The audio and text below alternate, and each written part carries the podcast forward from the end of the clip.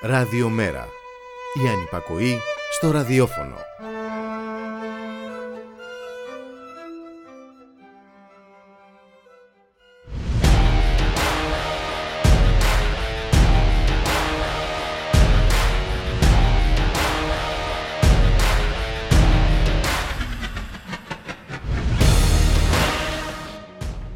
Πώς αλλιώς να μας το πούν ότι στον τόπο τούτο δεν μετράνε το ίδιο οι ζωές των ανθρώπων από τα νοσοκομεία μέχρι τις φυλακές, από τους λογαριασμούς, τους φόρους, τους μισθούς, μέχρι τη Λάρκο, την Πυρκάλ, τα λοιπάσματα καβάλας, από τις κουριές μέχρι τα ναυπηγεία Σύρου, από τη Δαδιά που φλέγεται για 8 μέρα, μέχρι τους πυρόπληκτους της Βαριμπόμπης που περιμένουν ακόμη τις αποζημιώσεις, από το περιβαλλοντοκτόνο νομοσχέδιο μέχρι την άγρια καταστολή στα άγραφα, την Τίνο, και όπου αλλού υπάρχουν αντιδράσεις για τα δάση των ανεμογεννητριών από το ξεσπίτωμα των Ρωμά μέχρι την πανεπιστημιακή αστυνομία.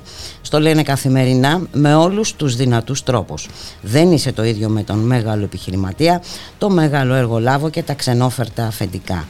Είσαι μόνο για να δουλεύεις όπως θέλουν, όσο θέλουν και να περιμένεις ένα αντίδωρο δίθεν μεγαλοψυχίας με τη μορφή επιδομάτων που στα έχουν πάρει πολλαπλώς και επισορία ετών. Πώς αλλιώς να σου πούν ότι σε θεωρούν του χεριού τους και μπορούν να σε χειραγωγούν χωρίς ιδιαίτερο κόπο, όταν τη μέρα που βγάζοντας τη γλώσσα στην απόφαση του Συμβουλίου της Επικρατείας ξαναδίνουν στο υπερταμείο το νερό και ζητούν από σένα να μην κριτικάρεις τις αποφάσεις της δικαιοσύνης, αλλά να τις δέχεσαι σιωπηλά και αγόγγιστα.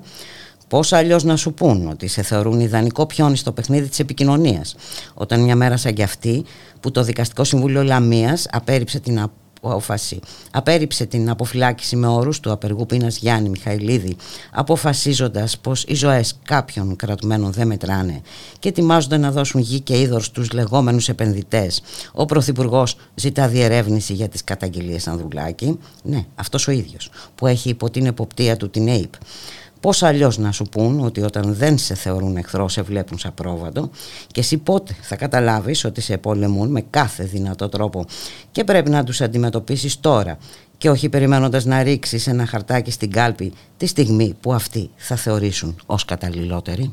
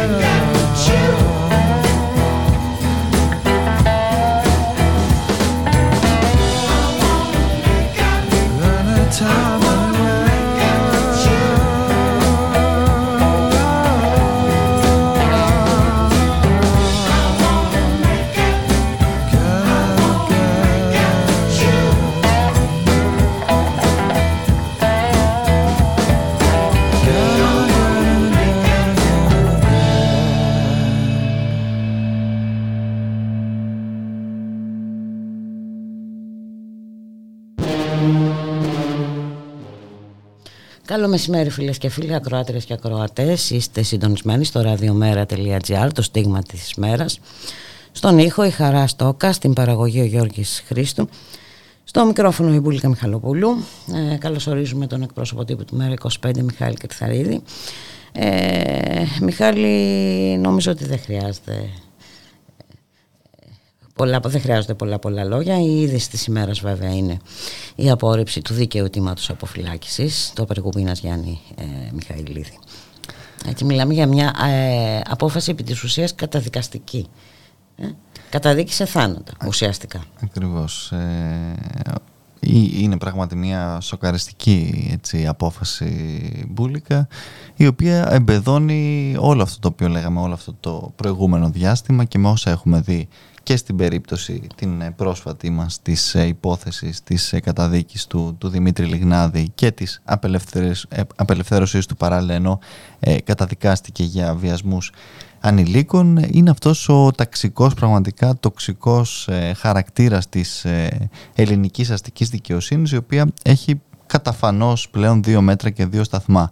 Είναι άλλη αντιμετώπιση ε, του Λιγνάδη, του Κορκονέα, του, των δολοφόνων του, του Ζακ, ε, του ε, Νίκου Σαμπάνη, του Βασίλη Μάγκου, όλων αυτών οι οποίοι είχαν έτσι μία διαφορετική αν θέλεις μεταχείριση από, την, από τη δικαιοσύνη και μια εξαιρετικά επίοικης σε μια σειρά από τέτοιες περιπτώσεις. Και στον αντίποδο έχουμε τις περιπτώσεις του Γιάννη του Μιχαηλίδη ο οποίος ουσιαστικά εξωθείται στο θάνατο μέσα από τη σημερινή αυτή απόφαση του Συμβουλίου Εφετών ε, Λαμίας, της, τον τρόπο με τον οποίο επίσης χειρίζεται η δικαιοσύνη την υπόθεση, τις υποθέσεις άλλων όπως του Καλαϊτζή, του Σταθόπουλου και το καθεξής.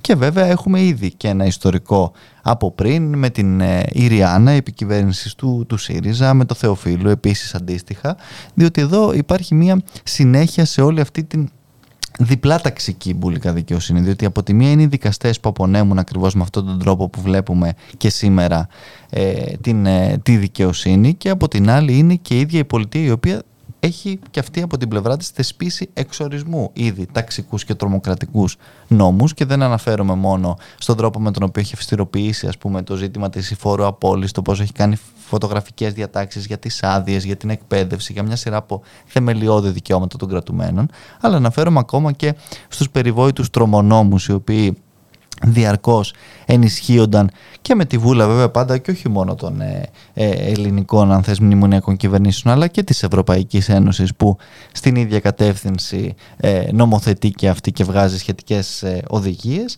αλλά και γενικότερα σε όλη αυτή την προσπάθεια να δημιουργηθεί ένα καθεστώς εξαίρεσης για όλους εκείνους οι οποίοι ανήκουν είτε στον, στον αντιεξουσιαστικό χώρο. Για όσους δεν συμμορφώνονται ε, εν ναι, επί, επί, της ουσίας, ναι, επί της ουσίας ακριβώς μπουλικα αλλά πραγματικά είναι μια ε, σοκαριστική έτσι, η απόφαση. Μια εξώθηση ενός νέου ανθρώπου, 34 χρονών, ε, στον, ε, στο θάνατο, βρίσκεται σε ήδη νομίζω κοντεύει τις 70, ε, ίσως 70 παρά ε, μέρες ε, απεργίας ε, πείνας, διεκδικώντας την εφαρμογή του νόμου, διεκδικώντας αυτό το οποίο έχει ψηφίσει... Κάτι που δικαιούται. Ακριβώς. Ε, αυτό το οποίο Μπούλικα μάλιστα έχει ψηφίσει η ίδια η κυβέρνηση και το οποίο έχει αυστηροποιήσει σε μεγάλο βαθμό, αλλά ακόμα και εκεί βλέπεις πως ε, ξεφεύγουν και, και, και, και βάζουν ουσιαστικά και τους δικαστικούς λειτουργούς να ε, χειριστούν με αυτόν τον τρόπο αυτές τις, ε, τις υποθέσεις. Ενώ στον αντίποδα,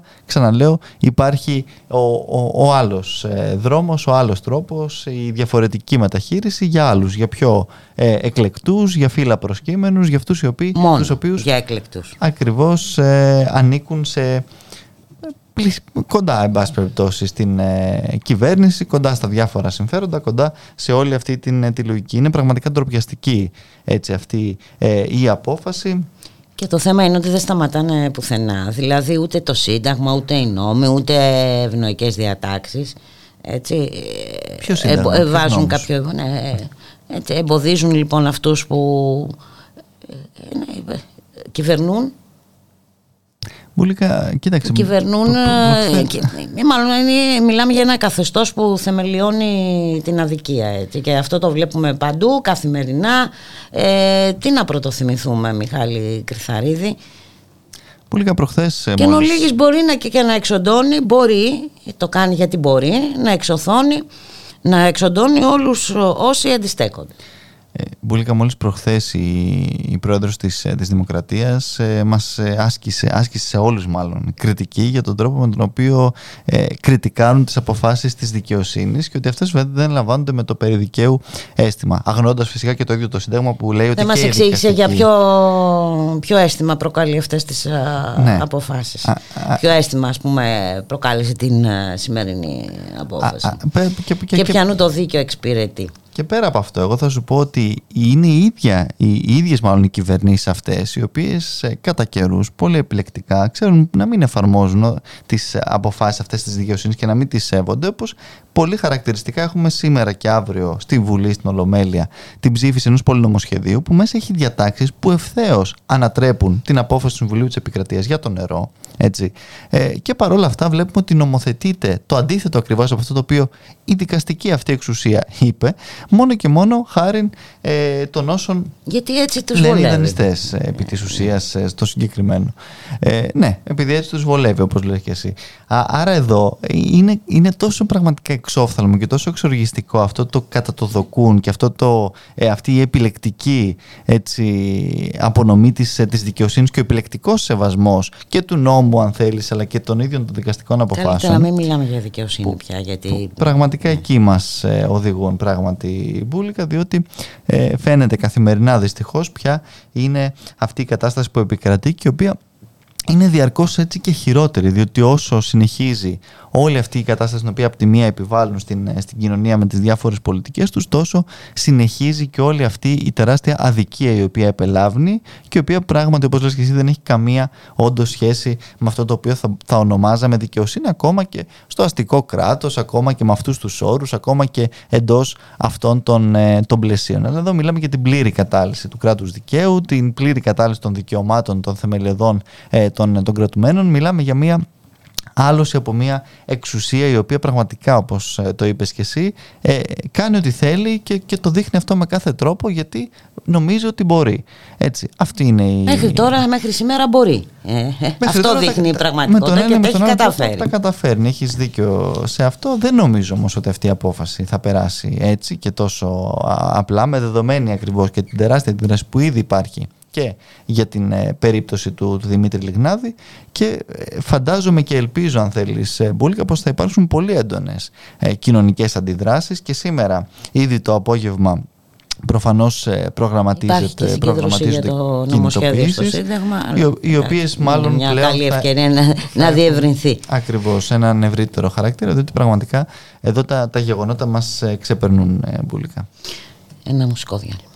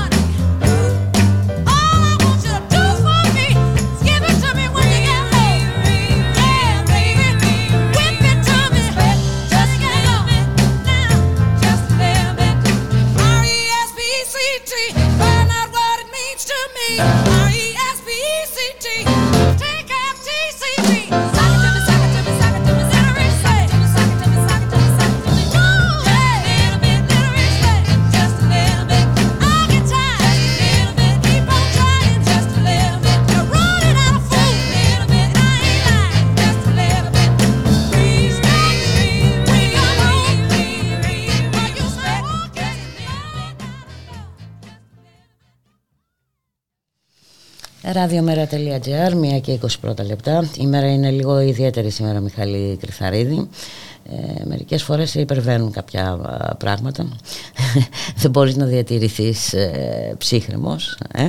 Είναι λογικό, εντάξει. Νομίζω ότι είναι τόσο εξοργιστικά τα όσα συμβαίνουν που είναι απόλυτα εύλογο αν θέλεις να, να μην μπορούμε και εμείς να, να διατηρήσουμε και την, ε, την ψυχραιμία και την ηρεμία μας απέναντι ε, σε όλα αυτά και μάλιστα όταν όλα αυτά μπουλίκα συνεχίζουν να διανθίζονται από μια σειρά από ε, Όταν ακούς και τον ε, Κυριάκο Μητσοτάκη να χαρακτηρίζει πυροσβέστες της ξαπλώστρας όσους ασκούν κριτική για τις φωτιές ε, ναι, εντάξει. Ο, εντάξει. Προφανώς βέβαια αυτό το οποίο δεν αντιλαμβάνεται ο κ. Μητσοτάκης είναι ότι η κυβέρνησή του είναι η κυβέρνηση της ξαπλώστρας και ο ίδιος μάλλον ο πρωθυπουργός της ε, Ψάθας. Μια χαρά το ε, αντιλαμβάνεται αυτός. Εμείς δεν το αντιλαμβανόμαστε όσο πρέπει. Ναι, ε. Δι, διότι μιλάμε τώρα για 8 μέρες που κατακαίγονται εκτάσεις και μάλιστα ύψης της, όπως έχουμε πει πολλές φορές, περιβαλλοντικής σημασίας, αλλά όχι απλώς δεν το αντιλαμβάνονται. Την ίδια στιγμή ε, περνάνε στη Βουλή τον, ένα ακόμα έκτρωμα αντιπεριβαλλοντικό με πληθώρα ε, διατάξεων ε, που ανατρέπουν όπως είπαμε μέχρι και αποφάσεις του Συμβουλίου της Επικρατείας πραγματικά δεν, δεν οροδούν έτσι προουδενός και βέβαια να πούμε ότι εμείς καταθέσαμε από το πρωί ένσταση αντισταγματικότητας φυσικά στο στο εν λόγω νομοσχέδιο. Και ο ΣΥΡΙΖΑ, αν δεν κάνω λάθος. Νομίζω κάτι διάβαζα κι εγώ για, για άλλες διατάξεις, βέβαια, όχι για το νερό. Γιατί οι αποφάσεις του Συμβουλίου της Επικρατείας αφορούσαν ε, τη, δική του μεταφορά στο υπερταμείο ε, των ε, μετοχών της ΕΙΔΑΠ και της ΕΙΑΔ.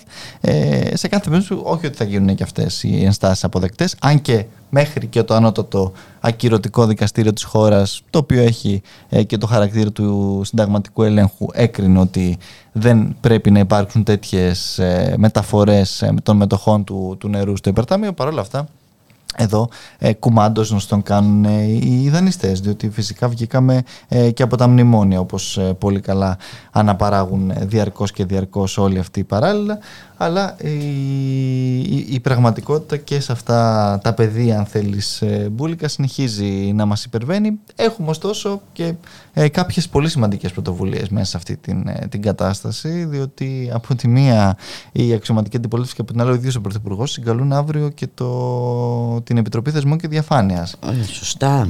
Διότι έχουμε τις, ε, τις καταγγελίες αυτές του, του Νίκου Ανδρουλάκη όσον αφορά έτσι το το, ε, το, το ζήτημα της παρακολούθησης ναι. ναι, ναι.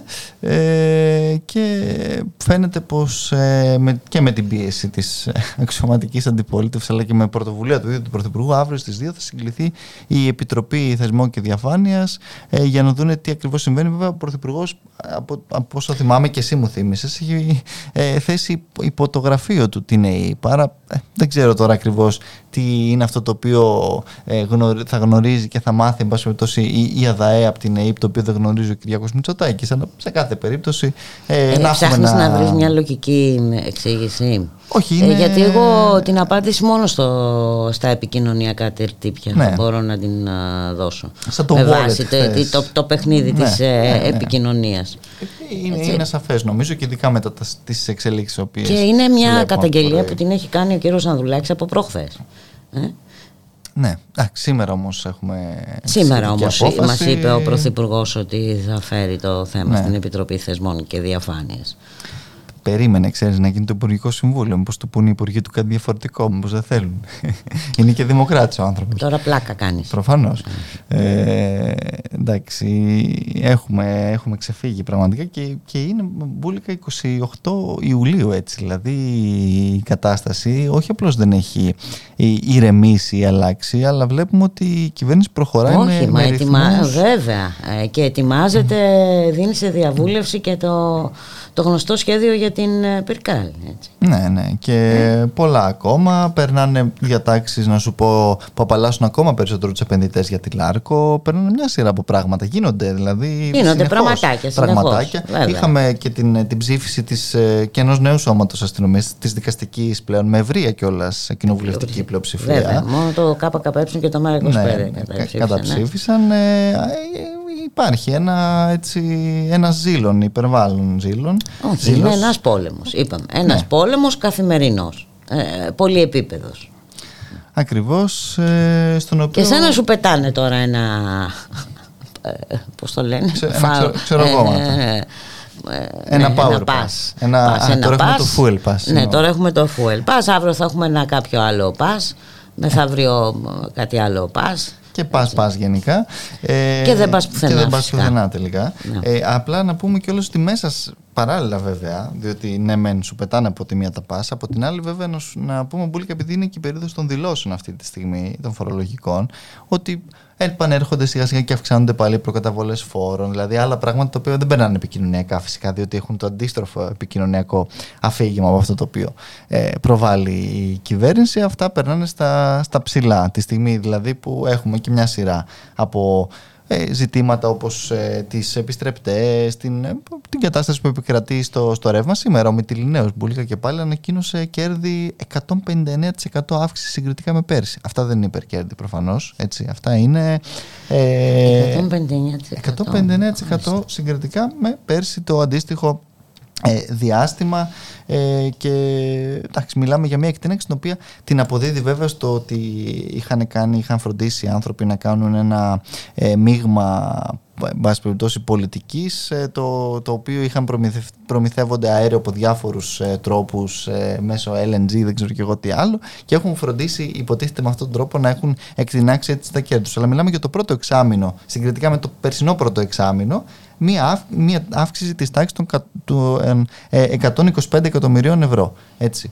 Ε, έναντι 48 εκατομμυρίων που ήταν πέρσι μιλάμε για 159% πάνω αλλά αυτά όλα κάποια στιγμή υποτίθεται κάποιοι θα τα υπερφορολογούσαν και Δεν ξέρω τι έχει γίνει και, και με αυτό. Γιατί ο κ. Μητσοτάκης πέρα από τους ε, πυροσβέστες της Ξαπρόστρα που μας είπε σήμερα δεν μας είπε και κάτι ε, άλλο. Και πέρα από τις φοβερές και τρομερές έτσι Το χειροκροτήσαν για, το, για αυτό το εφιολόγημα να φανταστώ. Στο Υπουργικό δεν, ε, δεν συνηθίζεται. Άμα ήταν στη Βουλή, όπως καταλαβαίνετε, θα είχαν σηκωθεί και όρθιοι. Σωστό, σωστό. Ε, εντάξει, το χειροκροτήσαν χθες με το, με το wallet, με το GR wallet τέλος πάντων.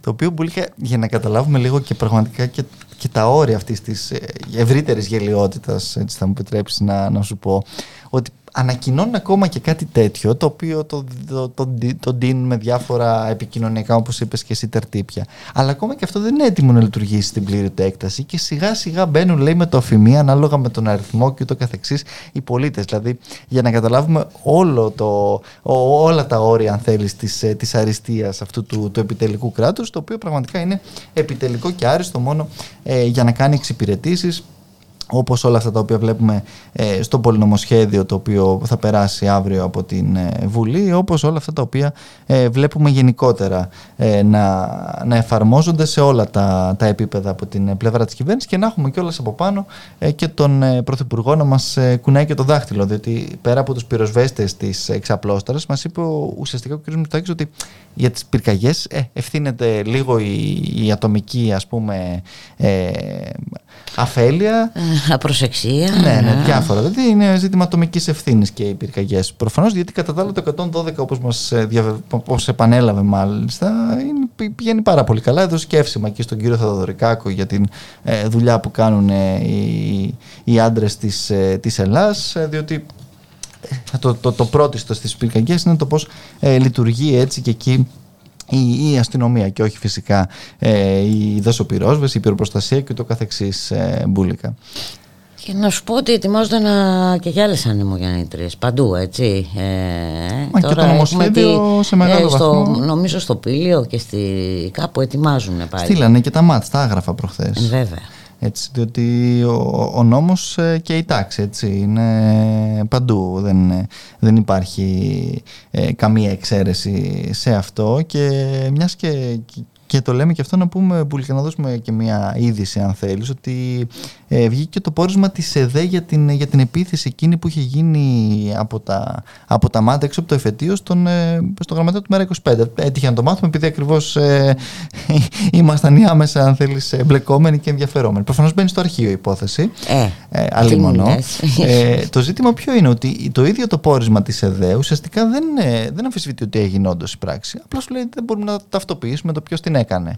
Και φαντάζομαι δηλαδή αν δεν μπορούν να το κάνουν αυτό για έναν ε, πολιτικό για έναν, ε, αρχηγό, για, για έναν ε, πολίτη που γίνονται καθημερινά όλα αυτά. Και μάλιστα όλοι οι δημιουργήτε εκεί, τον, το ΜΑΤ που ρωτώνται σχετικά, λένε πως ε, δεν, ε, δεν έπεσε στην αντίληψή τους και δεν μπορούν να το αποδώσουν σε κάποιο ε, αστυνομικό. Άρα προφανώς ή δεν κάνουν καλά τη δουλειά τους και δεν ελέγχουν τις ε, δημιουργίες τους ή για άλλη μια φορά έχουμε την, ε, την περίπτωση της συγκάλυψης σε μια υπόθεση που ουσιαστικά την ώρα που καταδικαζόταν έτσι η Χρυσή Αυγή έξω η, ε, τα όργανα τα φερόμενα της τάξης επαναλάμβαναν ε, την, τη ρητορική και την αντίληψή της. Έτσι, αυτό ήταν αυτό το οποίο βλέπαμε και βέβαια εντάξει, το, το πόρισμα το, το διαβάσει κανείς έχει πάρα πολλά φανταστικά πράγματα μέσα, όπως για το πώς ξεκίνησε όλη αυτή η ιστορία τότε έξω από το εφετείο που αναπαράγει τις, ε, τα γνωστά ψέματα τα οποία και τότε προσπαθούσε ο κύριος Χρυσοχοίδης να μας πει. Και μάλιστα ε, η, η, φαντασία τους φτάνει στο επίπεδο που να μας λέει ότι σε στενάκι, τώρα σε στενό, όχι στην Αλεξάνδρα, αλλά στα στενά τριγύρω του εφετείου,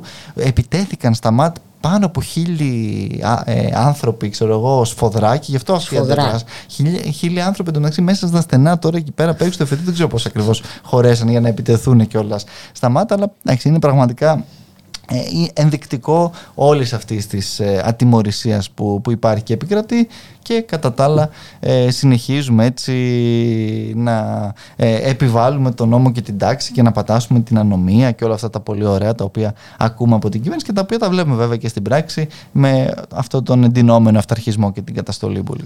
Και παράλληλα ε, έτσι, έχουμε ένα αποκαλυπτικό πρωτοσέλιδο σήμερα από τον Ριζοσπάστη ότι ετοιμάζονται να δοθούν και άλλες περιοχές στις Ηνωμένες Πολιτείες, έτσι, ε, στο πλαίσιο της νέας συμφωνίας για τις βάσεις. Ε, όπως γράφει σήμερα ο Ριζοσπάστης, μετά τη Σούδα και την Αλεξανδρούπολη, στο στόχαστρο μπαίνουν ο Βόλος και Σκύρος. Ε. Επέκταση δραστηριότητας και στον υπόλοιπο Εύρο, ναι. δεκάδες ήδη εκπαιρεώσεις εντός εισαγωγικών δυνάμεων των ΗΠΑ από τη Βόρεια Ελλάδα προς το Ευρωπαϊκό Θέατρο Επιχειρήσεων υπερορίες για την αποστολή όπλων στην σύνοριο γραμμή με τη Ρωσία. Και ένα πόλεμο για τον οποίο πλέον δεν ακούμε τίποτα. Έτσι είναι σαν να μην ε, υφίσταται. Ακριβώς. Ε, εντάξει, νομίζω ότι μπορούμε να αποχωρήσουμε εμείς από, από τη χώρα, να, να αφήσουμε ναι. όλοι να γίνει. Δηλαδή, να μην εξυπηρετηθούν. Να έρθουν οι Γερμανοί γιατί θέλουν να βάλουν ε, ανεμογεννήτρε, ε, όπως λέγαμε χθες για μια θρηγατρική της Siemens που ενδιαφέρεται για εγκατάσταση ε, ανεμογεννητριών. Μην, μην τους κουράζουμε δηλαδή κιόλας. Ε, τους. Ναι. Τις νατοικέ δυνάμεις, τις αμερικανικές δυνάμεις. Ναι, και μάλιστα μιας που το θέτει αυτό, χθες είχαμε και μία ακόμα σε αυτή την, ε, την κατεύθυνση και το πλαίσιο. Ε, αποκάλυψε από τον ε, Υπουργό Ανάπτυξης, τον κύριο Γεωργιάδη, ο οποίος δεν ξέρω αν έχεις δει αυτές τις μέρες, είναι και να υπάρχει και ένα ζήτημα με τα ναυπηγεία της ελευσινα Ο, ο οποίος ουσιαστικά ούτε λίγο ούτε πολύ μας είπε ότι εντάξει, εδώ παιδιά εμπλέκεται το Αμερικανικό κράτος. Άρα δεν μπορούμε να κάνουμε κάτι. Εδώ μιλάμε για, για, για τέτοιους υπέρτατους ε, σκοπούς. Και βέβαια, εντάξει, προφανώς όλα αυτά τα, τα γνωρίζαμε. Δεν είναι ότι πέσαμε τα σύνορα, αλλά να φτάνει στο σημείο ο ίδιος ο Υπουργός εντός ε, της ε, Βουλής να τα παραδέχεται όλα αυτά κανονικότατα και να μας λέει ουσιαστικά ότι εξυπηρετεί τα συγκεκριμένα αυτά συμφέροντα, όχι τίποτα άλλο, ε, είναι, φτα, έχουμε ε, φτάσει πραγματικά στο, στο υπέρτατο όριο αυτής της απεικιοκρατίας. Αλλά αυτό δεν είναι κάτι όπως φαίνεται που ενοχλεί ε, ανθρώπους σαν τον κύριο Γεωργιάδη φυσικά, ούτε βέβαια ε, και άλλους πολλούς που συμφωνούν στην ίδια αυτή ε, λογική της παράδοσης. Ε, τα κάνουν όλα αυτά γιατί πολύ απλά μπορούν. Ναι, Ίσως πρέπει λοιπόν να, να ανατρέψουμε αυτούς τους συσχετισμούς. Ακριβώς αυτό είναι το ζητούμενο Μιχάλη Κρυθαρίδη. Είπαμε εδώ, εντάξει, μας ρίχνουν δεν ξέρω εγώ χιλιάδες σφαίρες το δευτερόλεπτο και εμείς σηκώνουμε λευκές σημαίες. Είναι, είναι πράγματι ένας ε, ανελαίτος ε, ταξικός πόλεμος στον οποίο πρέπει να να ορθώσουμε ανάστημα. Ναι, ναι, γιατί είμαστε και μεγαλύτεροι, αρκεί να το αντιληφθούμε κάποια στιγμή. Ακριβώς. Ε, ε, περισσότεροι.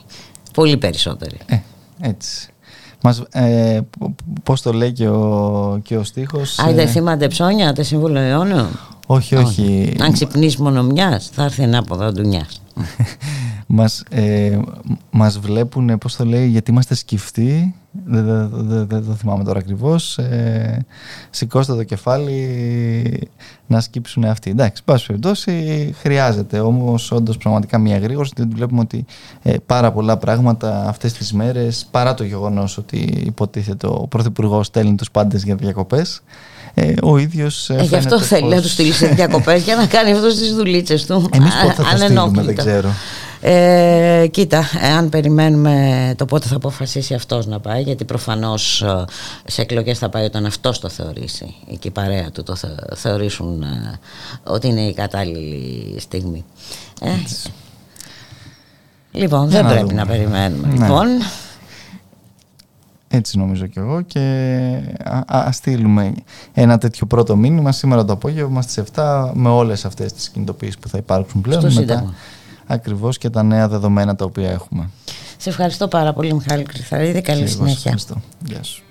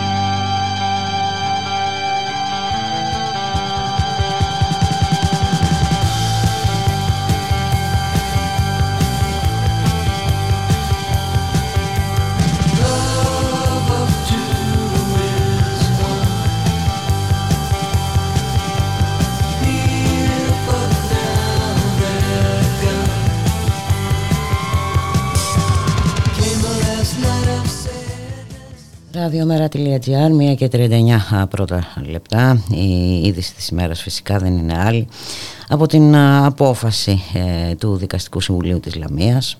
Την απόφαση που λέει ότι οι ζωές ε, των κρατουμένων κάποιων κρατουμένων δεν μετράνε απέρριψε ε, την αποφυλάκηση με όρους του απεργού πείνας Γιάννη Μιχαηλίδη.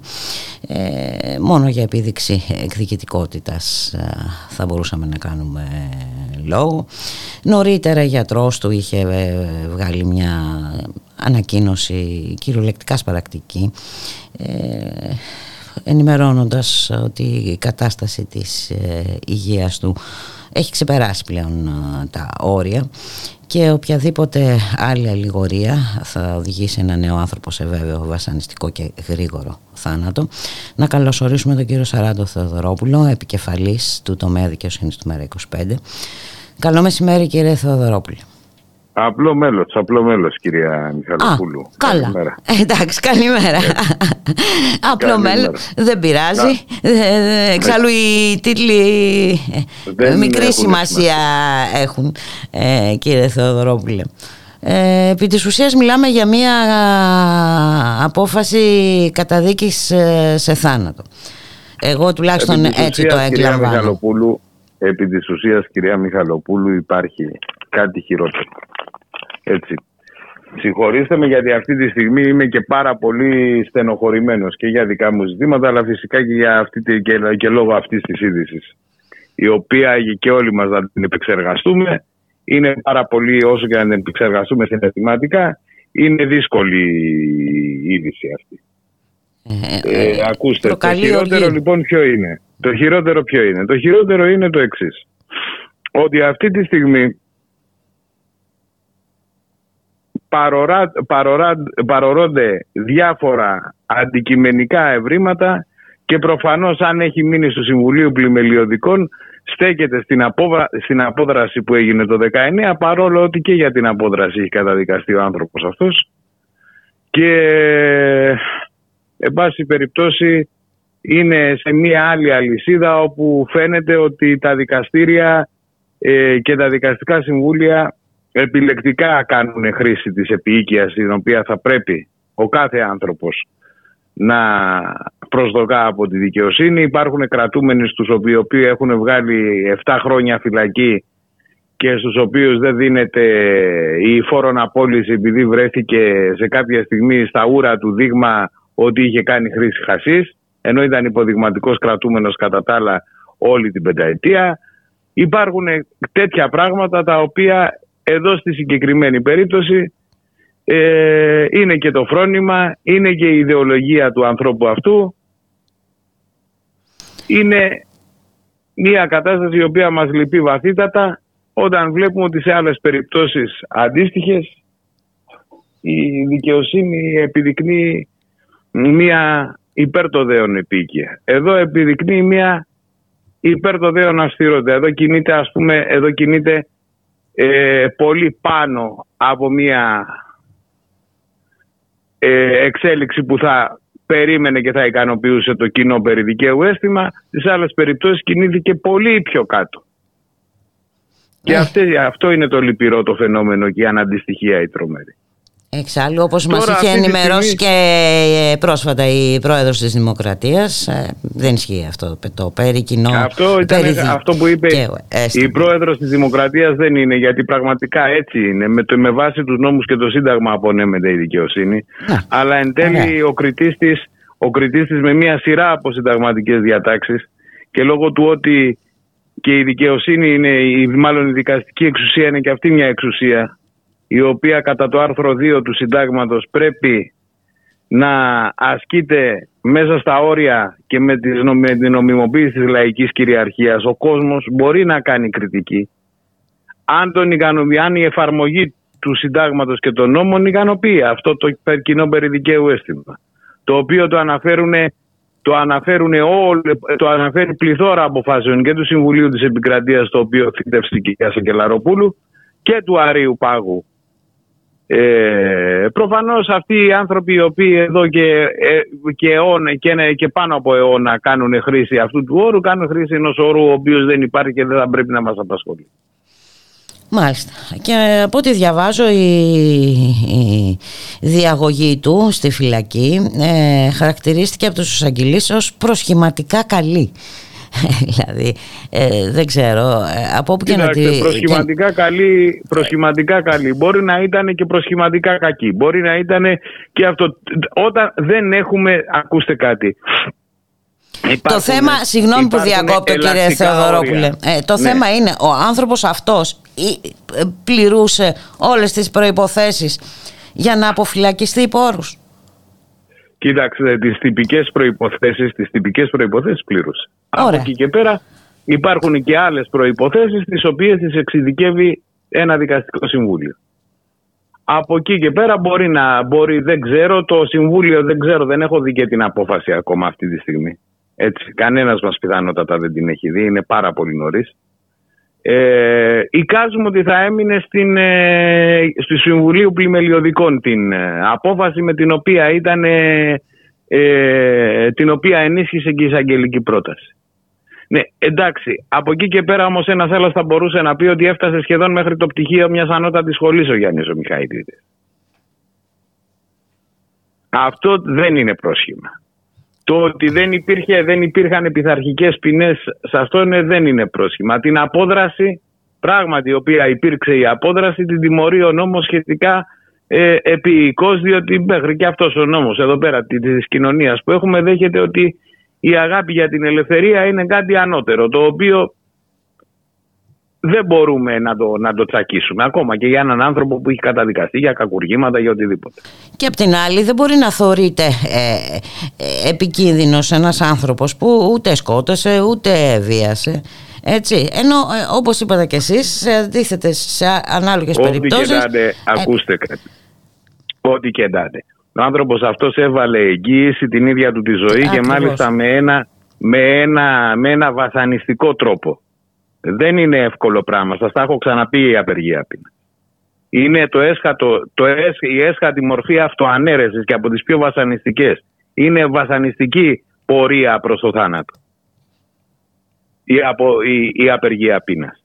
Έτσι, έβαλε την ίδια του τη ζωή με αυτόν τον τρόπο ενέχειρο και εγγύηση ο Μιχαήλιτης. Από εκεί και πέρα ξέρω εγώ, μπορεί να, μπορεί να με πείσει εμένα τώρα κάποιος ότι παραμένει επικίνδυνος αυτός ο άνθρωπος. Εμένα δεν μπορεί να με πείσει. Νομίζω κανέναν ε, δεν μπορεί να ε, πείσει ή τουλάχιστον από τις αντιδράσεις που βλέπουμε από την ε, ε κοινωνία κύριε Θεοδωρόπουλε κανένας δεν έχει πιστεί έτσι για το, και για το αν είναι επικίνδυνος ο Γιάννης ε, Μιχαηλίδης ε, αλλά και για, και για την δικαιοσύνη ε, η οποία προκειμένου δεν εφαρμόζεται έτσι, γιατί άλλο η νόμη άλλο η απονομή δικαιοσύνης. Και εδώ όχι μόνο δεν έχουμε απονομή δικαιοσύνης αλλά έχουμε μια ουσιαστικά απόφαση καταδίκης σε, σε θάνατο και μάλιστα όταν η κατάσταση της υγείας του έχουμε μία απόφαση η οποία κινείται υπερβολικά επάνω στο μέτρο της αυστηρότητας που θα μπορούσε, να, που θα, μπορούσε, που θα περίμενε η κοινωνία να επιδείξει ένας δικαστής. Προκλητικά υπέρ το όριο της αυστηρότητας. Και από εκεί και πέρα οι συνέπειες είναι αυτές που λέτε. Όντως, το αποτέλεσμα μπορεί να είναι φρικτό, μοιραίο.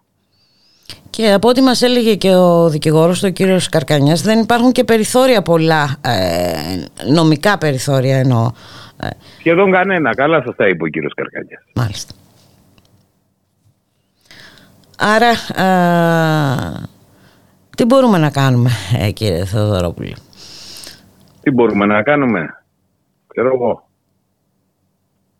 Μία διαμαρτυρία αυτή τη στιγμή, πολιτικά, τι άλλο μπορούμε να κάνουμε σε αυτή την περίπτωση; Ναι, μία διαμαρτυρία, έχουμε και την συγκέντρωση ε, σήμερα στο Σύνταγμα. Ε, για το θέμα του περιβάλλοντος ε, και εδώ μιας και μιλάμε και για...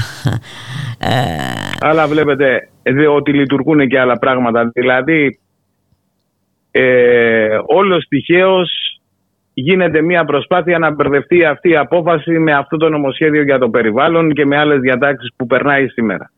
Ε, όλος τυχαίως ανακοινώνεται για πρώτη φορά από συστάσεως πανελληνίων εξετάσεων τέλος Ιουλίου οι βάσεις και θα πηγαίνουν τα SMS στα παιδιά τα οποία θα πάνε. Όλος τυχαίως είναι και είναι, εξετάζεται και αυτή η υπόθεση και βγαίνει η απόφασή της ε, Όλος τυχαίως μας λέει ο κύριος Μητσοτάκης ότι θα φέρει τις καταγγελίες ε, Ανδρουλάκη περί παρακολουθήσεων στην Επιτροπή Θεσμών. Ναι, υπάρχουν όπω και δημοσιογράφοι. Ναι, ναι, έχει, έχει και ο, κύριος, και ο Γιάννης Βαρουφάκη κάνει τέτοιες καταγγελίες στο παρελθόν και δεν έχουν εισακουστεί. Ε, δημοσιογράφοι οι οποίοι παρακολουθούνται και δεν έχουν εισακουστεί. Βάση περιπτώσει αυτά είναι, είναι δυστοπικά φαινόμενα. Είναι μια λειτουργία είναι οποία... δυστοπικά φαινόμενα και δείχνουν ότι η κυβέρνηση δεν επενδύει πουθενά αλλού παρά μόνο στην επικοινωνία.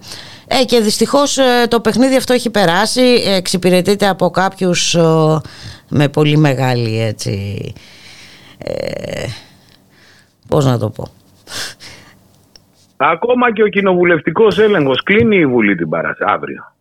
Μάλιστα. Ακόμα και κοινοβουλευτικός έλεγχος στην περίπτωση αυτή είναι έτσι ώστε να μην γίνει, να μην είναι εφικτός ακόμα και αυτό το, ακόμα και αυτή η έσχατη ας πούμε ε, καταφυγή που θα μπορούσε να υπάρξει. Κριτική, διαμαρτυρία, οτιδήποτε. Μάλιστα και παράλληλα περνάνε και άλλα πράγματα όμως. Έτσι, ε, και, ε, δεν το βάζει κάτω η κυβέρνηση σταθερά ε, προσανατολισμένη. Το νερό ιδιωτικοποιείται αυτή τη στιγμή και με τρόπο μάλιστα ο οποίος ε, ε, δεν προβλέπει διοικητικές πράξεις για την επαναμεταβίβαση μετοχών για να μην ξαναέχουμε αποφάσεις Συμβουλίου της Επικρατείας. Ε, μάλιστα. Μάλιστα και κατά τα λοιπά αγνοεί, η κυβέρνηση αγνοεί την απόφαση του Συμβουλίου της Επικρατείας και ζητά από όλους τους υπόλοιπους να σεβόμαστε τις αποφάσεις ε, της δικαστικής Της δικαιοσύνης με μια ησυχία, τάξη και ασφάλεια και, και απόλυτη. Μην μιλάτε, μην γελάτε η οποία μάλλον πρέπει είναι η σιωπή η οποία υπάρχει στα νεκροταφεία. Ναι. Έτσι. Έτσι ακριβώς είναι. Οπότε πρέπει να βρούμε τον τρόπο ε, που θα να αντιδράσουμε. Να αυτή την κοινωνία. Ναι, ακριβώς. Αυτό.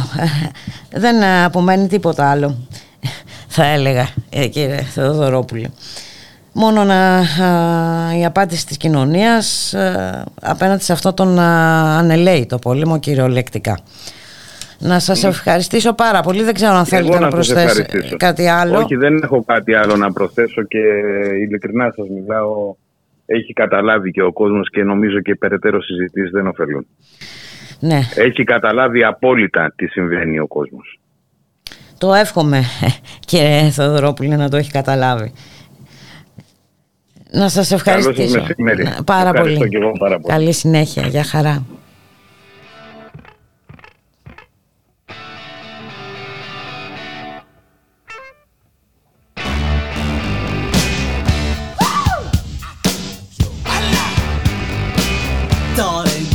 to let me know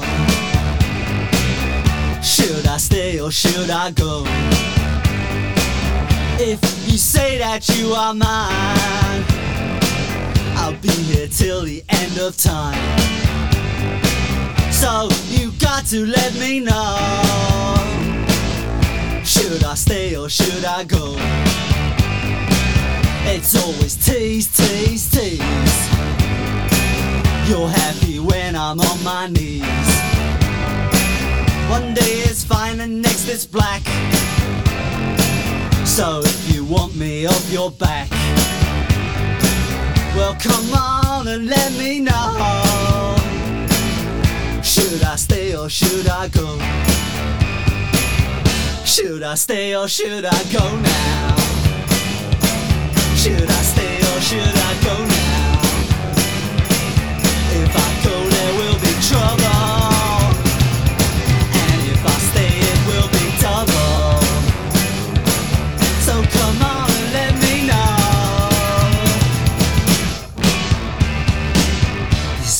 Decisions bugging me. Indecision, they molest If you don't want me, set me free. Exactly whom I'm supposed to be. Don't you know which clothes even fit me? Come on and let me know. Should I cool it or should I blow?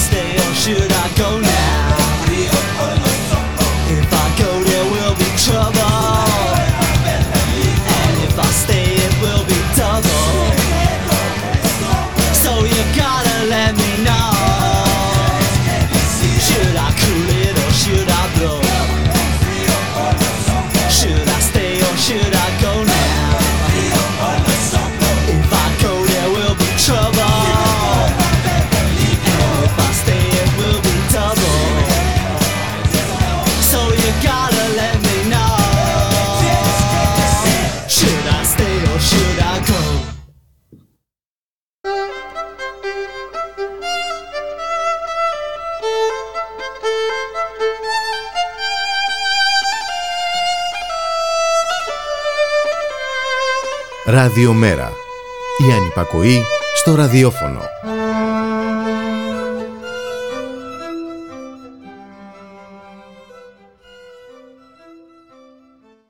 Ραδιομέρα.gr, 1 και 56 ε, πρώτα α, λεπτά και η κυβέρνηση η οποία ε, ζητά α, από όλους μας να σεβόμαστε τις αποφάσεις τις δικαστικές η ίδια αυτή η, η κυβέρνηση ακυρώνει το Συμβούλιο της ε, Επικρατείας.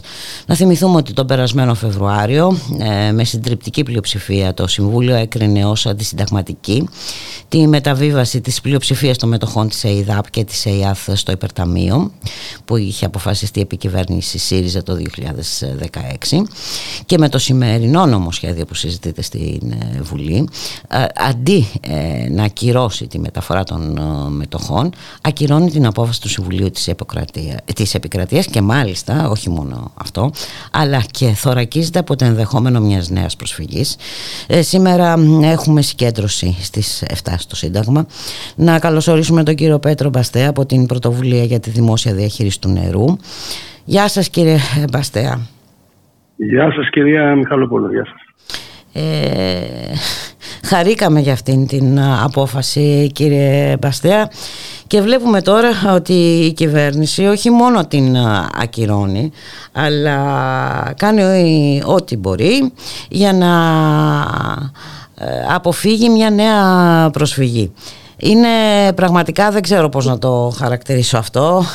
Ε, δηλαδή εντάξει κάπου ναι χαρακτηρίστε το εσείς καλύτερα γιατί αν μου επιτρέπετε να το χαρακτηρίσετε με το όνομά του είναι μια ξεκάθαρη αντιδημοκρατική εκτροπή της κυβέρνησης η οποία δεν σέβεται τις αποφάσεις του, του δικαστηρίου της χώρας. Τι άλλο να πούμε δηλαδή; Εκτός και αν ισχύει αυτό που λέει η κυρία Πρόεδρος της Δημοκρατίας, ότι δεν μπορεί πάντα η δικαιοσύνη να συμβαδίζει με το περί κοινού δικαίου. Αίσθημα, που σημαίνει ότι η κυβέρνηση, όπως θέλουν να κάνει και η δικαιοσύνη, να διαφορεί πλήρως για το κοινό περί δικαίου αίσθημα, που είναι ότι οι εταιρείες ίδρυυση δεν μπορούν να έχουν κερδοσκοπικούς σκοπούς, να ανήκουν σε ιδιωτικές εταιρείες όπως είναι το υπερταμείο και πρέπει να εξυπηρετούν το ζωτικό αγαθό αυτό που λέγεται νερό και την, ε, ε, τις υπηρεσίες στους πολίτες. Δυστυχώς η κυβέρνηση αυτά, ε, χωρίς επιχειρήματα της ουσίας, δηλαδή και το νομοσχέδιο να διαβάσετε, στην ουσία λέει ότι εμείς παρα, παρα, κρατάμε τα πράγματα ως έχουν. Ως έχουν. Και θεωρούμε ότι το υπερταμείο είναι αυτό το οποίο Μάλιστα. ικανοποιεί τους σκοπούς τους οποίους έκρινε αντισταγματικό το Συμβούλιο της Επικρατείας. Δεν έχουμε άλλο, δεν έχουμε άλλο δρόμο δυστυχώς από το δρόμο του αγώνα να κατέβουμε στο Σύνταγμα να διαδηλώσουμε, να κάνουμε όποια προσπάθεια και μέσα από το κοινοβούλιο και έξω από το κοινοβούλιο να μην περάσει αυτή η ενίσχυση. Ήδη κατατέθηκε, όπως μάθαμε, πρόταση ε, της συνταγματικότητας η οποία περίπτωση κατά πλειοψηφία. Ναι, όπως γίνεται συνήθως. Ε, εντάξει. Και Πιστεύουμε, ελπίζουμε, δεν θέλουμε να κατατεθεί και πρόταση για νομοθετική ψηφοφορία, να δούμε ποιοι είναι οι βουλευτές της Νέας Δημοκρατίας, οι οποίοι το 2016 καταψήφισαν και τη ΕΙΑΔ στο Περτάμιο και σήμερα έρχονται και υπερασπίζονται τα αντίθετα από αυτό που ψήφισαν το 2016. Όπως βέβαια κάνει και ο ΣΥΡΙΖΑ, ο οποίος ας πούμε το μετάνιωσε. Γιατί τη- την ΕΔΑΠ και την Νέα Υπερταμείο την έβαλε το 2016 η κυβέρνηση του, η τότε κυβέρνηση του ΣΥΡΙΖΑ, η οποία έκλεινε τα αυτιά της στα επιχειρήματα που τότε αναπτύσσαμε και στη συνέχεια αποδέχθηκε περίτρανα το υπερταμείο. Άρα εδώ βλέπετε ότι διαχρονικά υπάρχει μια στήριξη της πολιτικής, αυτό που λέμε, της μνημονιακής, Έτσι η οποία ακριβώς. σφραγίστηκε Και επιμονή τώρα σε, ε, κιόλας ε, και μας δουλεύουν κιόλας κύριε Μπαστέ γιατί δεν μπορώ να το πω αλλιώς ακριβώς, αυτό ότι πρέπει να φύγανε καταλάβει ο τα κόσμος. μνημόνια και δεν ξέρω εγώ τι ας πούμε και γλιτώσαμε από τις εποπτείες και όλα αυτά τα, τα ζητήματα. Γεια Μιχαλοπούλου, θα ήθελα να πω κάτι πάρα πολύ σημαντικό στον κόσμο που μας ακούει, ιδίως στους πολίτες, ότι δεν πρέπει να επιτρέψουμε η ΕΙΔΑΠ και η ΕΙΑΦ να γίνουν νέες ΔΕΗ. Είδατε τι έγινε με τη ΔΕΗ. Βέβαια. Έφυγε από τον έλεγχο του κράτους και τα εκτοξεύτηκαν τα τιμολόγια όχι λόγω του κόστους, λόγω της διατήρησης των κερδών των ιδιωτικών εταιριών. Αυτό θέλουν να κάνουν και με την ΕΙΔΑΠ. Και αν δεν υπήρχε αντίδραση των εργαζομένων και το 2014 με το ΤΑΙΠΕΔ που κερδίσαμε την προσφυγή στο Συμβούλιο της Επικρατείας και το 22 που κερδίσαμε την προσφυγή στο Συμβούλιο της Επικρατείας. Και την προσφυγή που έχει κερδιθεί για την κοινή υπουργική απόφαση για την τιμολόγηση του νερού. Και την προσφυγή που θα κερδίσουμε τον Οκτώβριο για την μη παράδοση στους ιδιώτες του εξωτερικού ιδιωτικού συστήματος θα οδηγήσουν την ΕΙΔΑΠ και την ΕΙΔΑΠ μαθηματικά σε υπέροχη αύξηση των τιμολογίων προς χάρη της κερδοσκοπίας του υπερταμείου. Θα την ε, κάνουν μια νέα ΔΕΗ. Αυτή δυστυχώ είναι η πραγματικότητα. Αν τους αφήσουμε, θα έχουμε τα ίδια προβλήματα και με το νερό που έχουμε και με το ρεύμα. Ναι, είναι, Και με συγχωρείτε που είναι θα σίγουρο μακρηγορώ, αυτό. Αλλά σκεφτείτε, σκεφτείτε τη δικαιολογία έτσι, με την οποία οδηγηθήκαμε σε αυτή την υπέροχη αύξηση των τιμολογίων της ΔΕΗ. Ποια ήταν η δικαιολογία, ότι υπάρχει πρόβλημα και υπάρχει ενεργειακή κρίση. Αν λοιπόν έχουμε μία περίοδο λειψιδρίας, αύριο μεθαύριο, που δεν, είναι- δεν αποκλείεται, ποιος θα αποκλείει ότι θα οδηγηθούμε σε μια υπέροχη αύξηση των τιμών του νερού στο όνομα της αντιμετώπισης της λειψιδρίας. Μα υπάρχουν και τρανταχτά α, παραδείγματα ε, κύριε Μπαστέα ε, από χώρες, άλλες χώρες τις οποίες ήταν, είχε ιδιωτικοποιηθεί το νερό και, και είδαμε που οδήγησε έτσι, σε υπέροχους λογαριασμούς και Ακριβώς. μάλιστα και σε ε, χειροτέρευση της ποιότητας ε, του νερού. Ακριβώς. Ε, η- Αυτή είναι και η αυτή είναι η πραγματικότητα Είναι και μικρό, μάλιστα ε, πολλές χώρες ε, λα- ε, επέστρεψαν δηλαδή στην προτέρα κατάσταση. Ε, το, η εταιρεία ίδρευσης ε, επανήλθε στο δημόσιο. Ε, εντάξει τι να πω, ε, δεν, εδώ μιλάμε Ναι, για... αυτό είναι ότι ενώ οι κυβερνήσεις, ενώ οι ελληνικές κυβερνήσεις σκίζουν τα ρούχα τους για την ευρω- ευρωπαϊκότητά τους και τον ευρωπαϊκό προσανατολισμό τους, στην ουσία κάνουν αντίθετα από αυτά που γίνουν στην Ευρώπη. Στην Ευρώπη είναι σαφές πλέον. Τα παραδείγματα μεγάλων πρωτευουσών όπω είναι, το, όπως είναι τη- το Παρίσι και το Βερολίνο, η διαχείριση του νερού δεν έχει οδηγήσει σε αποτελέσματα προς όφελος της ποιότητας του νερού, των υπηρεσιών και των τιμών και αναγκαστήκαν και τα πήραν πίσω. Και μάλιστα με καταβάλλοντας υψηλές αποζημιώσεις στους ιδιώτες στην περίπτωση του Βερολίνου. Άρα λοιπόν εμείς δεν μπορούμε να ακολουθήσουμε ένα δρόμο που έχει ήδη περπατηθεί, ξέρουμε που οδηγεί και μάλιστα αυτή την επιλογή να τη στηρίζουμε με αντιδημοκρατικές ενέργειες που είναι η μη εφαρμογή αποφάσεων του ΣΤΕ. Δηλαδή, τι άλλο μπορεί να κάνει ένας πολίτης από το να προσφεύγει στη δικαιοσύνη και να δικαιώνεται; Γιατί την προσφυγή δεν την κάνουν μόνο οι εργαζόμενοι, την κάνουν και πολίτες. Και την- αυτή η προσφυγή αυτή δικαιώθηκε δύο φορές. Άρα δεν έχει δικαιολογία η κυβέρνηση να προσπαθεί πλαγίως και χωρίς σοβαρά επιχειρήματα να διατηρήσει μια κατάσταση η οποία πανηγυρικώ από το Συμβούλιο της Επικρατείας αποδείχθηκε ότι είναι κατάφορα αντισυνταγματική. Όπως το είπατε και εσείς στην α, αρχή. Ε, κύριε Μπαστέα, μιλάμε για μια αντιδημοκρατική εκτροπή. Ε, είναι, είναι απλά τα πράγματα και μάλιστα την ίδια ώρα ε, που ζητούν από μας να μην κάνουμε ούτε καν κριτική σε δικαστικές αποφάσεις. Έτσι ακριβώς. Έτσι έχετε δίκιο. Μάλιστα. Εμείς σας είπα δεν έχουμε άλλο δρόμο. Εμείς θα συνεχίσουμε τον δρόμο που έχουμε ξεκινήσει εδώ και πολλά χρόνια. Νομίζω ότι με την προσπάθεια που κάνει το κίνημα του νερού έχει καταφέρει τουλάχιστον οι επιχειρήσεις και απογέντρωσης να παραμένουν σε επίπεδα ε, υπηρεσιών ε, υψηλά και, ε, και κόστους χαμηλού για τους πολίτες. Φοβόμαστε όμως ότι αν συνεχιστεί αυτή η πολιτική θα οδηγηθούμε σε καταστάσεις τύπου ΔΕΗ. Και αυτή είναι η αγωνία μας και η προσπάθεια που κάνουμε να μην περάσει, να μην παραμείνει, να μην περάσει το, ο έλεγχος των εταιριών αυτών στο Παταμείο και ειδικά στους ιδιώτες του. Να σας ευχαριστήσω πάρα πολύ. Ε, όπως είπατε και εσείς δεν μένει άλλος δρόμος έτσι, να περπατηθεί από αυτόν που ε, έχει περπατηθεί μέχρι τώρα και σε ό,τι αφορά το νερό και είναι πολύ, ε, πολύ εύστοχο. Είδαμε τι έγινε με την ε, ΔΕΗ. Υποτίθεται ότι θα είχαμε φθηνότερο ρεύμα κτλ. κτλ. Έχουμε δει τι γίνεται. Έτσι την ίδια ώρα βλέπουμε που πετάνε τα υπερκέρδη των παρόχων ενέργειας. Είδαμε πως λειτουργεί το χρηματιστήριο ενέργειας. Νομίζω ότι κανένας πια δεν μπορεί να πει ότι δεν ξέρει και δεν καταλαβαίνει ε, κύριε Μπαστέα. Όλοι πλέον πρέπει να έχουμε ε, καταλάβει τι ακριβώς γίνεται. Καλούμε τον κόσμο το βράδυ 7 η ώρα στο Σύνταγμα να διαμαρτυρηθούμε, να διαδηλώσουμε ενάντια στην ε, ψήφιση και του περιβαλλοντοκτόνου νομοσχεδίου αλλά και των συγκεκριμένων άρθρων τα οποία δημιουργούν στην ουσία στην ακύρωση των αποφάσεων του ΣΤΕ. Σας ευχαριστώ πάρα πολύ για τη συνομιλία. Να είστε καλά. Και εσείς να είστε καλά κύριε Μιχαλόπουλο. Γεια σας.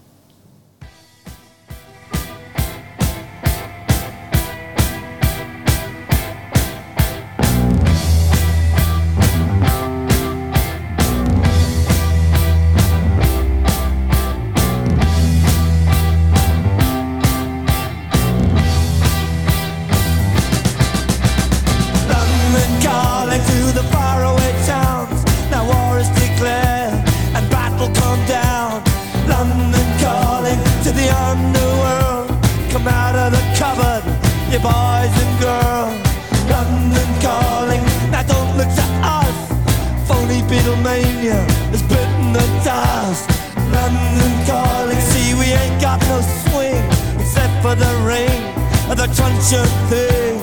The ice age is coming, the sun's zooming in. Meltdown expected, the wheat is going thin. Engines stop running, but I have no fear, cause London is drowning. I live by the river to the imitation zone. Forget it, brother, you can go it alone. London calling to the zombies of death. Quit holding out and draw another breath. London calling, and I don't wanna shout. But while we were talking, I saw you nodding out. London calling, see, we ain't got no hide. Except for that one with the yellowy eyes. The ice is just coming, the sun's zooming in. Engines stuck on him, the wheat is going thick. A nuclear error, but I have no fear. Cause London is drowning out.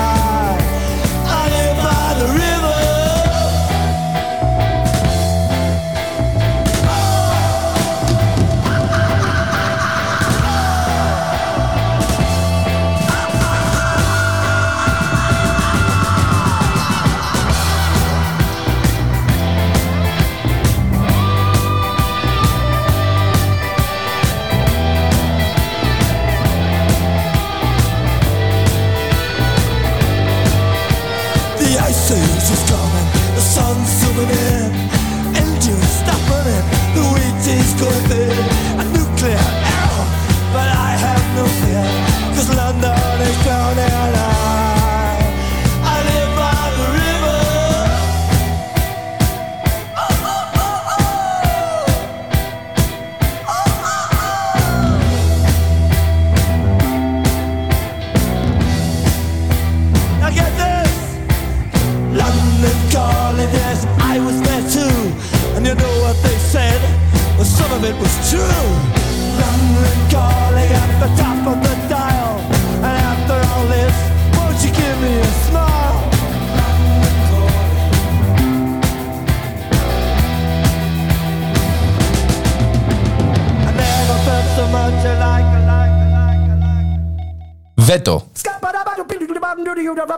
Δευτέρα έως Παρασκευή 3 με 5 μεσημεριάτικα εδώ, στο radiomera.gr με τον Θοδωρή Βαρβαρέσο Δρόσο και τον Δημήτρη Λιάπη. μια εκπομπή για την πολιτική Κοινωνία, πολιτισμό, και άλλα πολλά που θα ανακαλύψουμε μαζί.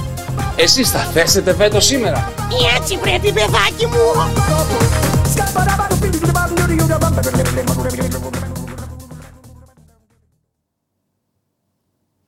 Ραδιομέρα.gr, η ώρα είναι 2 και 10 πρώτα λεπτά, ιδιαίτερα φορτισμένη η σημερινή ημέρα. Από τη μία έχουμε την α, απόφαση του Συμβουλίου Εφετών Λαμίας α, που απέρριψε το αίτημα το περικού πείνας ε, Γιάννη ε, Μιχαηλίδη. Από την άλλη έχουμε αυτό το περιβαλλοντοκτόνο νομοσχέδιο στην Βουλή και μια κυβέρνηση να γράφει στα παλιά της τα παπούτσια την απόφαση του Συμβουλίου της ε, Επικρατείας ε, σχετικά με την ε, μεταβίβαση των ε, μετοχών ε, της, ε, ΕΙΑ, της ΕΙΔΑΠ και της ΕΙΑΘ στο δημόσιο ε, και όχι βέβαια στο υπερταμείο. Ε, πράγματα γίνονται συνεχώς σε βάρος ε, των πολιτών αυτής εδώ της ε, χώρας. Πάμε να δούμε και τι γίνεται στον Πειραιά. Έχουμε νέο master plan από την Κόσκο. Ε, μεγάλα επίβολα ε, σχέδια να δούμε τι αυτά, τι αποτελέσματα θα έχουν αυτά στη ζωή ε, των ε, πολιτών ε, του Πειραιά.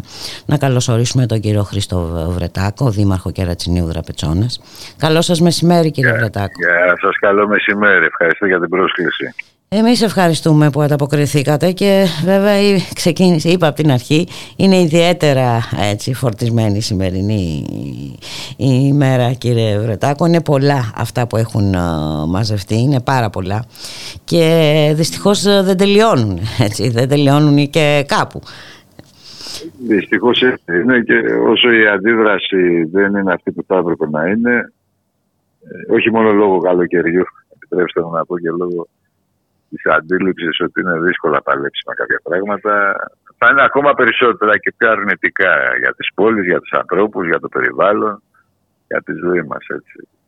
Πολύ πλευρά χτυπήματα κάτω από τη ζώνη συνήθως. Ναι, ε, και από την άλλη ε, έτσι, η εντολή ε, εντός εισαγωγικών μη μιλάτε, μη διαμαρτύρεστε εντάξει, αποφασίζουμε και διατάσσουμε έτσι, οι νόμοι εφαρμογή των νόμων κατά το δοκούν ε, και όλα αυτά βέβαια μ, ε, με όλα αυτά εμπεδώνεται ένα συνέστημα, ένα αίσθημα αδικίας ε, κύριε Εντάξει, είναι κάτι τρομακτικό αυτό.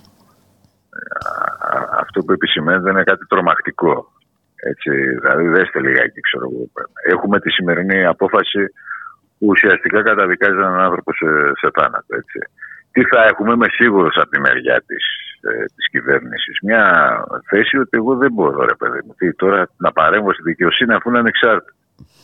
Ε, το είδαμε πριν λίγες μέρες ε, με το Λιγνάδι, έτσι, το, ένας βιαστής παιδιών Ελεύθερος. βρίσκεται στο σπίτι του. Τι μας λέει το πολιτικό προσωπικό που κυβερνά, ότι ρε παιδιά, εδώ η δικαιοσύνη είναι ανεξάρτητη. Εγώ πώς να παρέμβω. Από την άλλη, σας φέρω εγώ το παράδειγμα του Πειραιά που λέτε, έχουμε το Συμβούλιο της Επικρατείας που την έχει στον αέρα το master plan της Κόσκο. Αν θέλετε μετά να πούμε δύο πράγματα επί της ουσίας, αλλά εγώ να σας Ωραία. μείνω σε αυτό το κομμάτι δηλαδή. Τεινάζει τον, ε, στον αέρα το master plan της Κόσκο, επειδή αυτό δεν βολεύει την κυβέρνηση, νομοθετεί βράδυ και παρακάμπτει την αποφάση του ΣΤΕ. Που ήταν υπέρ των ανθρώπων που ζουν στις πόλεις δίπλα από το λιμάνι. Δηλαδή, αυτά τα δύο μέτρα και δύο σταθμά, από τη μια, όταν οι αποφάσεις συνάδουν με την πολιτική μας σκέψη, να μην μπορούμε να παρέμβουμε γιατί η δικαιοσύνη είναι ανεξάρτητη. Και από την άλλη, όταν οι αποφάσεις της δικαιοσύνης έστω και καθυστερημένα ή έστω αν θέλετε και σε επιμέρους ζητήματα στέκονται στα πλάι των ανθρώπων, εμείς θα έχουμε τον άλλο τρόπο. Έτσι. Νομοθετούμε βράδυ, αλλάζουμε το πλαίσιο, ξεπερνάμε τις δικαστικές αποφάσεις. Αυτό είναι μήνυμα στην κοινωνία.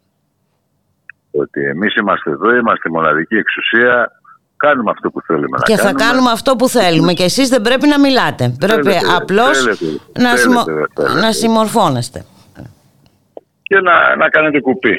αυτή είναι η αντίληψη που νομίζω ότι προσπαθούν να περάσουν στην κοινωνία. Επιτρέψτε μου να πω χωρίς να είμαι απεσιόδοξος ότι σε έναν βαθμό το έχουν περάσει.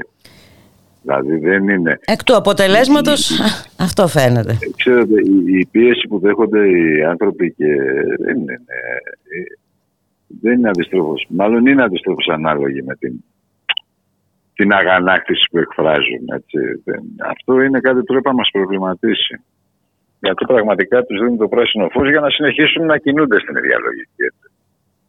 Ε, Κάπως έτσι είναι τα πράγματα. Εδώ στον Πειραιά τα πράγματα είναι ακόμα χειρότερα. Εμείς, ξέρετε, το, το κακό ξεκίνησε από όταν το δημόσιο λιμάνι πέρασε στα χέρια ενός κρατικού μονοπόλιου ε, μεγάλων συμφερόντων, όχι μόνο οικονομικών αλλά και γεωπολιτικών. Απέναντί σου λοιπόν έχεις μια, ε, ε, μια Κόσκο η οποία τι κάνει, θέλει ένα λιμάνι που της κάναμε δώρο με μοναδικό κριτήριο το κέρδος της να το αναπτύξει. Δεν υπάρχει καθόλου η ποιότητα των ανθρώπων, δεν υπάρχει καθόλου το περιβάλλον, δεν υπάρχει τίποτα, υπάρχει μόνο το κέρδος. Και από την άλλη μια κυβέρνηση η οποία, α, αν θέλετε, όταν βλέπει ότι η Κόσκο αντιμετωπίζει δυσκολίες, ε, ε, έρχεται, παρεμβαίνει, έχει μια απόφαση του ΣΤΕ την οποία την παραβιάζει κατάφορα. Ε, δεν υπάρχουν ε, ούτε διαβουλεύσεις ούτε συζήτηση με τους φορείς, τους επαγγελματικούς, τους φορείς τοπικής αυτοδιοίκησης. Υπάρχει μια ΕΣΑΛ που και αυτή πια έχει διακοσμητικό ρόλο. Υποτίθεται ότι 10 υπουργεία με τους εκπροσώπους που προσέξτε ε, στο προηγούμενο διάστημα ήταν εκπρόσωποι των υπηρεσιών των Υπουργείων, δεν ήταν το πολιτικό προσωπικό. Έτσι έπαιρνε απόφαση, ξέρω εγώ, για το master plan που κατέθεσε η εταιρεία. Καλό ή κακό, αυτό ήταν το σχήμα. Επειδή αυτό δυσκόλευε, έχουμε πια μια νέα ΕΣΑΛ, η οποία αποτελείται από τους γενικούς γραμματείς των Υπουργείων, δηλαδή από πολιτικά πρόσωπα, μη ερετά κιόλας, τους τοποθετήσανε τους άνθρωπου εκεί, οι οποίοι μάλιστα δεν αποφασίζουν αν αποδέχονται ή όχι ένα, το master plan, το σχέδιο της εταιρείας για την ανάπτυξη του λιμανιού, γνωμοδοτούν. Ποιος αποφασίζει ο Υπουργός Περιβάλλοντος. Μάλιστα. Ο οποίος έρχεται το Συμβούλιο της Επικρατείας και του λέει ότι η προπόθεση για να αποφασίσει, όποιος και να αποφασίσει, βρε παιδί μου, είναι πριν προβάλλεις ένα, ένα, ένα σχέδιο, να έχεις μια στρατηγική μελέτη περιβαλλοντικών επιπτώσεων, στο οποίο θα περιγράφεις τις επιπτώσεις και τον τρόπο που του αντιμετωπίζεις. Αυτό είπε το ΣΤΕ. Δεν είχες λοιπόν στρατηγική μελέτη περιβαλλοντικών επιπτώσεων. Τι κάνουμε εμείς, σου ακυρώνουμε την απόφαση που ενέκρινε στο Master Plan της Κόσκο, διακόπτουμε τις εργασίες που γίνονται στο λιμάνι του Πειραιά. Το ΣΤΕ είπε αυτό πριν 1,5 μήνα. Έρχεται σήμερα η κυβέρνηση, αλλάζει το Μάη το, το νόμο, αφαιρεί τη δυνατότητα την αποφασιστική από την ΕΣΑΛ, απλά γνωμοδοτεί. Αποφασιστική αρμοδιότητα έχει ο Υπουργός. Την προπόθεση που δεν την άλλαξε ο νόμος, την προπόθεση να υπάρχει στρατηγική μελέτη περιβαλλοντικών επιπτώσεων, τη ξεχνάνε ε, και προχωρούν ουσιαστικά σε προεδρικό διάταγμα που αδειοδοτεί τα έργα του ΟΛΠ χωρίς να υπάρχει στρατηγική μελέτη περιβαλλοντικών επιπτώσεων όπως έλεγε το ΣΤΕ. Οποιοδήποτε άλλος κοινός μηνυτό παραβίαζε τον νόμο, έτσι και μάλιστα απόφαση Συμβουλίου της Επικρατείας, ξέρετε ποια θα ήταν η εξέλιξή του. Έτσι, Μάλιστα. Και αντιμετωπίση του. Η κυβέρνηση είναι στο απειρόβλητο, συνεχίζει να το κάνει. Δεν μας δίνει λοιπόν τα περιθώρια παρά τη αντίδρασης με όλους τους τρόπους. Δηλαδή, εμείς τους είπαμε και στη συνεδρίαση αυτή τέλος πάντων. Δεν, δεν ήταν καν συνεδρίαση, ήταν η απόφαση και πάρα η συνεδρίαση. Η ΕΣΑΛ με τα πολιτικά πρόσωπα. Έτσι. Τα διορισμένα επιμένω δεν είναι καν ερετή, αλλά να λογοδοτήσουν. Έτσι. Ε, Εμείς τους είπαμε ότι το ραντεβού της πόλης θα είναι και στο δρόμο και στα δικαστήρια και όπου εκείνοι θέλουν, γιατί κάποια πράγματα δεν μπορούμε να τα ανεχθούμε. Δεν γίνεται να τα ανεχθούμε. Και φύγαμε. Όχι ότι τους πείραξε που φύγαμε, μάλλον τους πείραξε που πήγαμε για να φύγουμε. Μάλιστα. Εγώ αυτή τη διαπίστωση έχω. Κάπως έτσι είναι τα πράγματα. Οι, οι δήμαρχοι τι λένε, ο δήμαρχος ο Πειραιά; Δεν ξέρω πάντα. Κοιτάξτε να δείτε, οι, οι Δήμοι ανεξάρτητα από το πώς το εκφράζουν και οι τρεις παραλυμμένοι Δήμοι και εμείς και ο Πειραιά και το, το Πέραμα ε, έχουμε σαφές ομόφωνες θέσεις Δημοτικών Συμβουλίων Mm-hmm. οι οποίες απορρίπτουν, εμείς απορρίπτουμε τη στρατηγική μελέτη περιβαλλοντικών επιπτώσεων έτσι αλλιώς και οι άλλοι Δήμοι το ίδιο κάνουν. Εμείς απορρίπτουμε συνολικά το σχέδιο το Master Plan της Κόσκο, γιατί θεωρούμε ότι είναι επιβαρυντικό για την πόλη, δεν οδηγεί στην ανάπτυξη. Οδηγεί, μάλλον, συγγνώμη να είμαι πιο σωστός, οδηγεί στην ανάπτυξη των κερδών ε, της Κόσκο οδηγεί στην υποβάθμιση της ποιότητας ζωής των ανθρώπων και όχι μόνο. Ας πω ένα παράδειγμα, έτσι, μια ναι, για να δούμε και τι προβλέπει κιόλας αυτό το master plan. Θα σας πω α, απλά, απλά πράγματα έτσι για να καταλαβαίνουν και οι άνθρωποι που μας ακούνε. Γιατί τώρα θα βλέπουν ένα δήμαρχο ο οποίος λέει όχι σε όλα. Άρα είναι προβληματικός γιατί λέει όχι σε όλα. Είναι κατά της ανάπτυξης.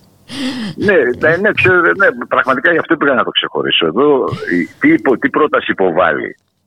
Και νομίζω ότι είναι παγκόσμιο φαινόμενο ε, αυτό. Τι πρόταση υποβάλλει η Κόσκο; Μια πρόταση για το πώς θα αξιοποιήσει το λιμάνι, το οποίο να πούμε ότι είναι μέρος των πόλεων του Πειραιά, του Κερατσινίου, της Ραπτζόνα και του Περάματος. Δεν είναι ένα λιμάνι στη Σαχάρα, τέλος πάντων. Είναι ένα λιμάνι που είναι η άκρη των πόλεων μας. Άρα, οτιδήποτε κάνεις εκεί μέσα και έκανες, σε επηρέαζε και επηρεάζει τη ζωή των ανθρώπων. Έτσι. Εμείς λοιπόν έχουμε μια εταιρεία που τι θέλει να κάνει. Και καλά κάνει η εταιρεία, αν θέλετε. Δεν είμαι συνηγορός τους. Αλλά καλά κάνει, αν θέλετε, και το κάνει. Ε, σχεδιάζει παρεμβάσεις στο λιμάνι που θα της δώσουν τη δυνατότητα να αυξήσει ε, με αστρονομικό τρόπο. Καλά κάνει η εταιρεία. Τι δουλειά της κάνει. Τι θα έπρεπε να κάνει όμως μια κυβέρνηση και τι οφείλει να κάνει η τοπική αυτοδιοίκηση. Να δει ότι υπάρχουν και άλλες παράμετροι. Ναι, το σχέδιο της Κόσκο αυγαταίνει, αναπτύσσει τα κέρδη τους. Τι κάνει όμως, σε έναν άνθρωπο που έδωσε στη δική μου την πόλη, σας λέω ένα παράδειγμα, έτσι, για να μην μιλάμε για τα μεγάλα, τα ωραία και τα λεφτινά, εκεί μας καταντήσανε για την προστασία του περιβάλλοντος, για το τι κόσμο θα, σε τι κόσμο θα ζήσει τα παιδιά μας. Αυτοί που μας λένε για την κλιματική αλλαγή και τα προβλήματα είναι αυτοί που δουλεύουν σε αντίθετη κατεύθυνση για να τα αυξήσουν και όχι να τα λύσουν. Εγώ τα αφήνω στην άκρη αυτά και πάω σε ένα πρακτικό ζήτημα. Κάποιος λοιπόν έδωσε εκατοντάδες χιλιάδες ευρώ για να πάρει ένα διαμέρισμα κάποια στιγμή σε μια από τις πολυκατοικίες που βρίσκονται κοντά στο λιμάνι ε, για να βλέπει θάλασσα. Έτσι.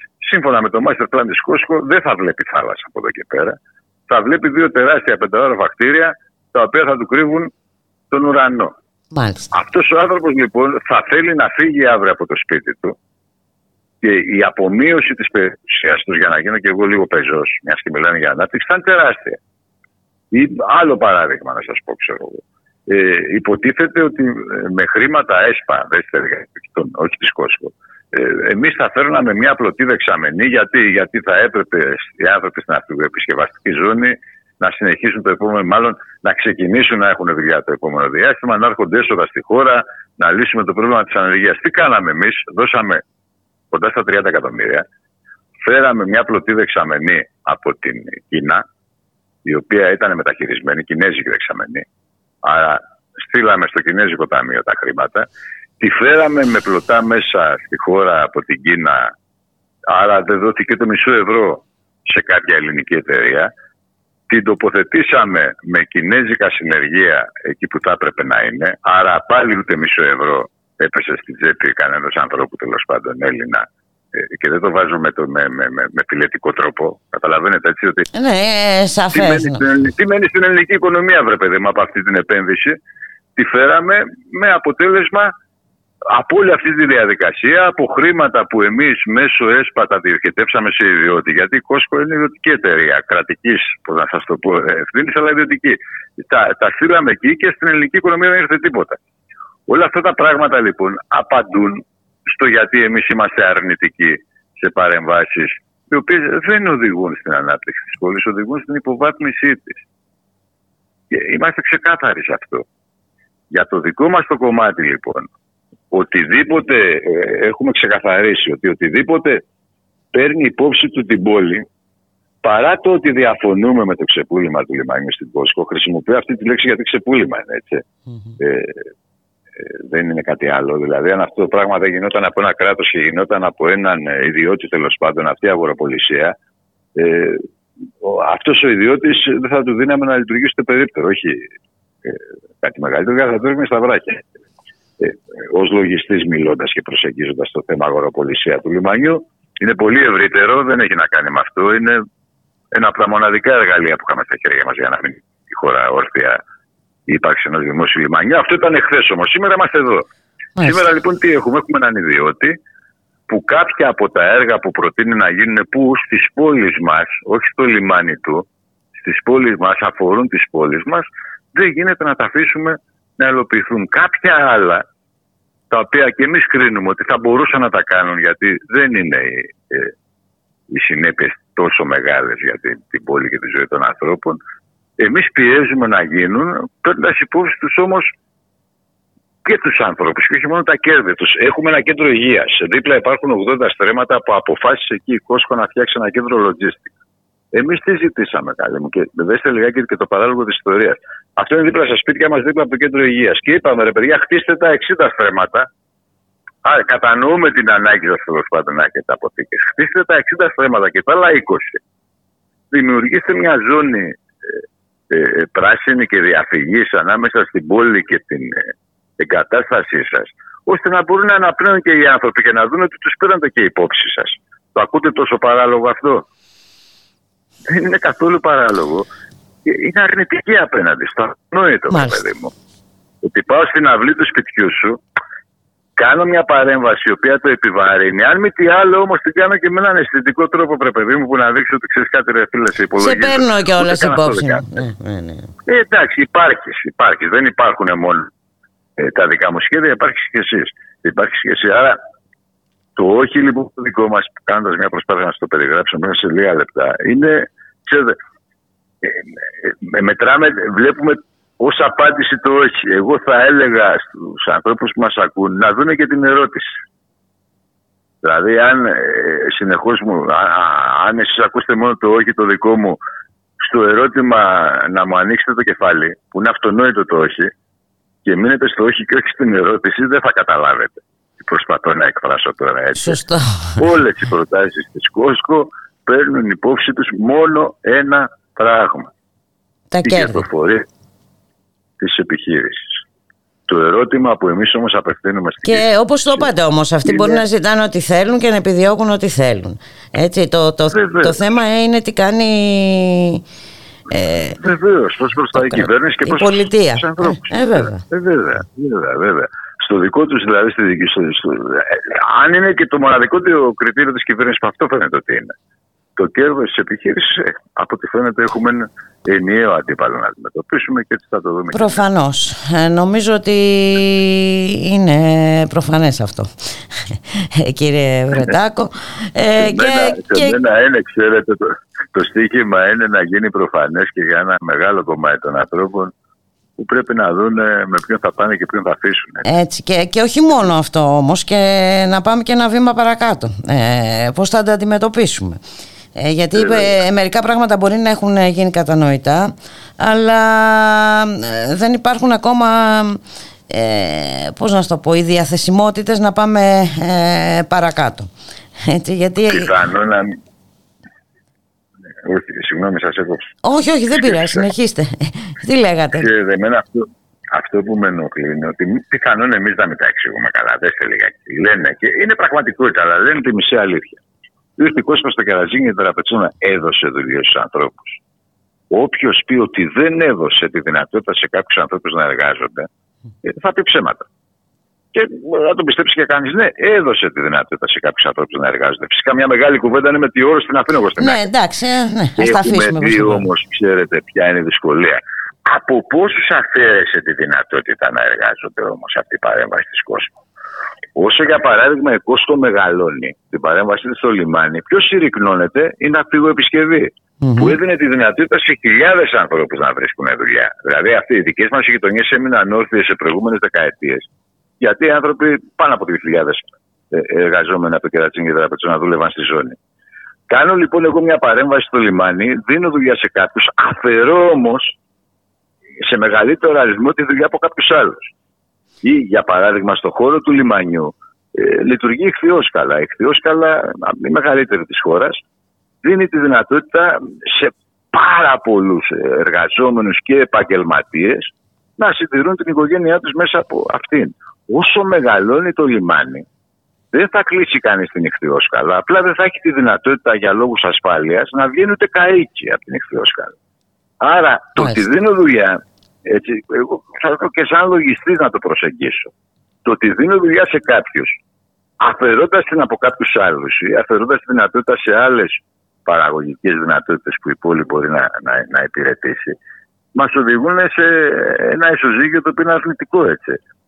Αυτά όμως πρέπει να βρούμε εμείς τρόπο να, να, να, να γίνονται κατανοητά από τους ανθρώπους γιατί αν γίνουν θεωρώ και εκτιμώ ότι και η αντίδρασή τους θα είναι αναμενόμενη. Ανάμα, η ανάλογη. Είμαστε, έχουμε την Ε, ξέρετε Είμαστε κύριε μαθαροί Βρετάκο που είναι και ελπίζουμε. τόσα α, πολλά τα α, προβλήματα ε, Και τα χαστούκια, ναι. έχετε δίκιο. Ναι, ναι. Είναι, είναι ε, ε, ε, μας θυμίζει λίγο αυτό το δόγμα του σοκ.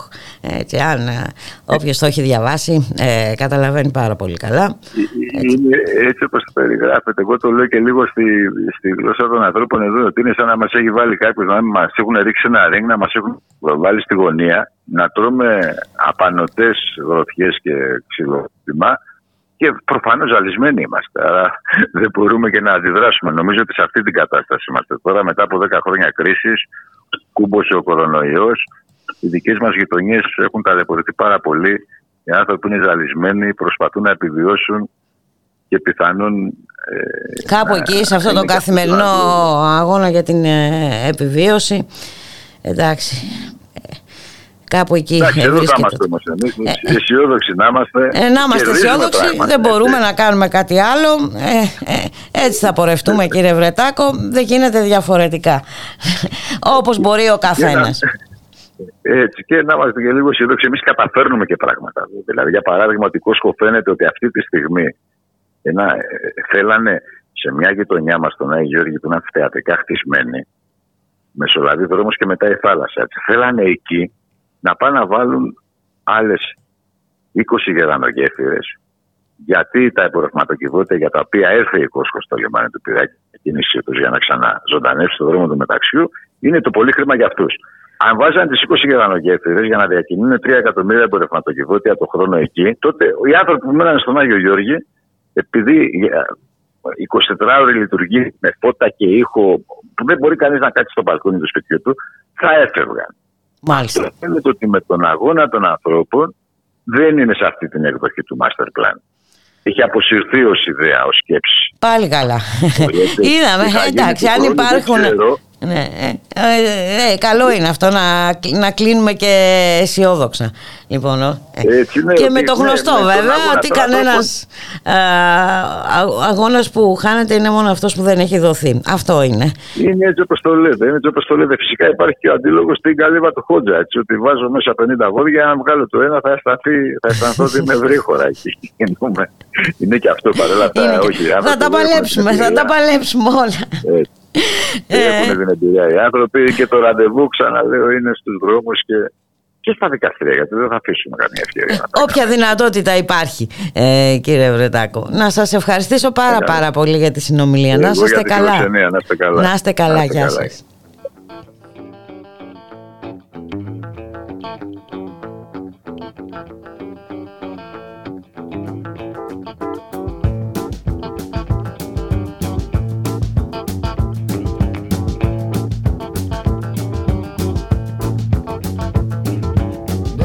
Nothing that is wrong in wanting you to stay here with me. I know you've got somewhere to go, but won't you make yourself at home and stay with me? And don't you ever leave.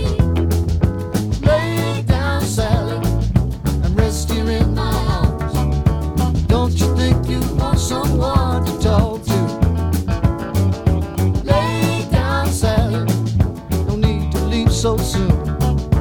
I've been trying all night long just to talk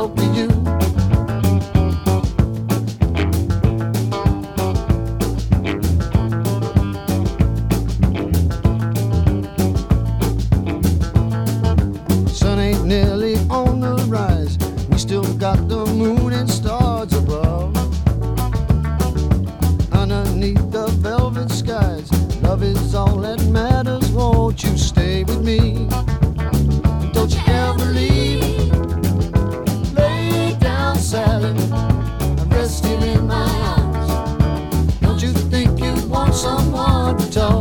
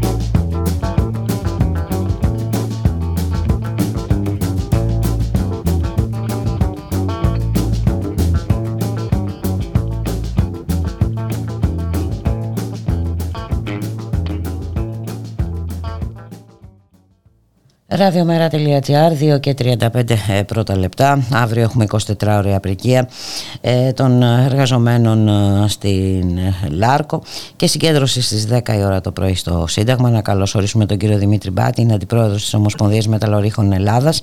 Καλό σας μεσημέρι. Καλό σας μεσημέρι κύριε Καλώς, Μπάτη. Ναι, καλό σας μεσημέρι και ευχαριστώ για την πρόσκληση. Να Εμείς, είστε καλά. εμείς ε, ευχαριστούμε που α, ανταποκριθήκατε. Ε, λοιπόν, κανονικά ε, έτσι προχωράνε τα σχέδια της κυβέρνησης που ε, δεν είναι άλλα από την ε, εκποίηση βέβαια της ε, ΛΑΡΚΟ ε, και βέβαια τη μετατροπή των ε, εργαζομένων ε, σε ε, συμβασιούχους ε, και τα λοιπά για όσους δεν απολυθούν βέβαια έτσι. Τα σχέδια Ήδη αυτά έχω- είναι το, ε, αφορούν τώρα τις πρώτες μέρες του Αυγούστου, το πρώτο δέκα, δεκαήμερο. Ήδη εννοείται ότι οι διαδικασίες έχουν ξεκινήσει για τις απολύσεις. Οι εργαζόμενοι όμως αντιστέκονται πάνω με ηρωισμό. Εχθές δεν επέτρεψαν να φύγουν ε, σκουριές από εκεί πέρα που δίδονται, που έρχονται διάφορα να κάνουν πλιάτσικο, που περιθωρούν ε, νυχθημερών όλη την περιουσία της Λάρκο και είναι αποφασισμένοι να φτάσουν μέχρι τέλος προκειμένου να ικανοποιηθούν τουλάχιστον τα αιτήματα αυτά τα οποία έχουν βάλει ως όρος η οποία φυσικά η κυβέρνηση δεν τα δέχεται και αποφάσισε να την ξεπουλήσει, να την κλείσει και να την πουλήσει μπιτ παρά σε έναν ιδιώτη, όποιος και να είναι αυτός, ο οποίος θα θησαυρίσει και μάλιστα με τις τιμές τώρα που έχουν τα νικέλια που έχει φτάσει και τέλος πάντων θα μπορούσε η Λάρκο και η ίδια όπως είναι να λειτουργήσει ανήθιδη κυβέρνηση, να την εξυγχρονίσει, να μην υπάρχουν ατυχήματα, ε, να υπάρχει καλύτερη παραγωγή, να υπάρχει και περισσότερο ακόμα προσωπικό, αλλά προτίμησε να συγκρουστεί λόγω των απ- προαπαιτούμενων, όπως έλεγε, για να μπορούμε να δείχνει να φύγουμε από τα μνημόνια, που μόνο από τα μνημόνια δεν φεύγουμε από ό,τι βλέπουμε όλοι και ζούμε. Η μία κρίση μετά την άλλη και συνεχίζεται. Αυτή τη στιγμή οι εργαζόμενοι 1100 είναι άλλους καμιά 300-400 θα μείνουν άνεργοι και μάλιστα αυτό το σχέδιο δεν πιάνει όλους τους εργαζόμενους που εργαζόταν εκεί. Δηλαδή πρέπει να είναι εργολαβικοί και εργολάβοι. Ναι. Δεν τους πιάνει έστω και αυτά που ρυθμίσαν για να πάνε σε άλλες δουλειές κλπ. Τους πετάει απ' έξω. Ε, ο αγώνας συνεχίστηκε ήδη την περασμένη εβδομάδα που πήγαμε όλοι πάνω στην παράσταση. Υποσχεθήκαμε και υποκληθήκαμε στον αγώνα τους, οι οποίοι θα έχουν αποφασισμένοι να το συνεχίσουν. Ε, και αναμένουμε έστω και την τελευταία στιγμή κάτι να αλλάξει, αλλά από ό,τι βλέπουμε από την εμπειρία που υπάρχει εδώ στο εργατικό κίνημα εδώ και παγκόσμια, τα πράγματα αλλάζουν μόνο οι εργαζόμενοι αγωνίζονται και επιμένουν και μόνο αυτοί μπορούν να αλλάξουν ε, μια κατάσταση. Αυτά είναι το, το θέμα. Δεν ξέρω, σήμερα θα είχαν κάποια συνέλευση εκεί στα σωματεία τους γιατί ε, προκειμένου να δουν τι θα κάνουν για αύριο και πώς θα οργανώσουν τον αγώνα. Μέχρι στιγμή δεν έχω κάποια πληροφόρηση πέραν από αυτή που ξέρουμε όλοι ότι για αύριο στις 10 ώρα στο Σύνταγμα. Εμείς ως Ομοσπονδία Μεταλλουργικών φυσικά και θα είμαστε κοντά τους και θα απαιτήσουμε από την κυβέρνηση ε, να λάβει τα μέτρα και να ικανοποιηθούν τα αιτήματα τουλάχιστον αυτά που έχουν. Γιατί αυτά τα που έχουν τώρα είναι απλώς διαδικαστικά περισσότερο, θα έλεγε κανείς, προκειμένου να ασφαλιστούν οι θέσεις εργασίας, να μην κλείσει η Λάρκο και όλα αυτά. Μάλιστα. Και Αυτή είναι η κα- Έχει σημασία να πούμε, ε, πιστεύω κύριε Μπάτη, ότι σίγουρα υπήρχε άλλη λύση. Έτσι, ε, ε, γιατί προφανώς ε, η κυβέρνηση ε, θέλει να περάσει το αφήγημα ότι πρόκειται για μια χρεωμένη, για μια ε, επιχείρηση που δεν πληρεί τις προϋποθέσεις και υποτίθεται ότι θα έρθει ένας ε, ιδιώτης και θα βάλει τα πράγματα στη θέση τους. Οπότε... Άλλη λύση βεβαίως και υπήρχε και πέρυσι οι εργαζόμενοι μαζί με το Κομμουνιστικό Κόμμα Ελλάδος κατέθεσαν, κατατέθηκε στη Βουλή ολοκληρωμένο πρόγραμμα, σχέδιο για τη Λάρκο για να λειτουργήσει, να συνεχίσει να λειτουργεί με κρατική οντότητα. η οποία φυσικά περίφυγε. Αυτή ήταν ένα σχέδιο που θα μπορούσε στα πλαίσια αυτών των κυβερνήσεων. Δεν λέγαμε ότι θα αλλάξει το σύστημα από καπιταλιστικό να πάμε κάτι άλλο, αλλά με, αυτές, με αυτές τις προδιαγραφές το σύστημα που λειτουργεί θα μπορούσε άνετα να υπάρχει ε, και να έχουμε και κρατικά έσοδα πάνω από ένα δισεκατομμύριο το χρόνο βάσει των τιμών και να ξεχρεωθεί έστω και αυτά τα χρέη που λέει ότι είχε κλπ. Μάλιστα. Α, Η κυβέρνηση αντί να αξιοποιήσει αυτή την πρόταση που ήταν και η πρόταση των εργαζομένων και να μπουν έσοδα στο κράτος για να έχουμε καλύτερη υγεία, παιδεία ε, και τέλος πάντων γιατί θα ακούτε κι εσείς ε, κάθε μέρα ακούω διάφορους ανθρώπους που δεν έχουν λεφτά πλήρωσα λεφτά και για τα φάρμακα, για το γιατρό ε, πήγε- ακούτε και τα τραγικά που πηγαίνουν στο νοσοκομείο κόσμο και τους Ναι, ναι, διώχνουν ναι. γιατί δεν είναι εφημερία και άλλα τέτοια. Αυτά δεν ήταν πρωτόγνωρα πράγματα. Φτάσαμε σε ένα σημείο πολύ άγρι. Με αυτά τα λεφτά λοιπόν και ένα κράτος έστω και με αυ- με αυτό το σύστημα θα μπορούσε να λειτουργήσει καλύτερα για όλη την κοινωνία και το λέω και να αξιοποιήσει τα χρήματα. Τώρα τι θα γίνει, θα την πάρει κάποιος, αν την πάρει, όταν θα την πάρει, θα τον μπουκώσουν με χρήμα, γιατί είχε πει ο Σταϊκούρα πριν δύο χρόνια όταν ήταν, συ- που τους καλέσαν, οι εργαζόμενοι τους καλέσαν και είπαν ότι θα δώσουμε σε αυτόν που θα την πάρει 300 εκατομμύρια σε πρώτη φάση να κάνει την υδρομεταλλουργία την περιβόητη, δηλαδή που θα γίνεται μια ε, τέλος πάντων ε, ένας συμπλουτισμός του μεταλλεύματος με άλλο τρόπο πιο σύγχρονο και πιο υγιεινό ίσως.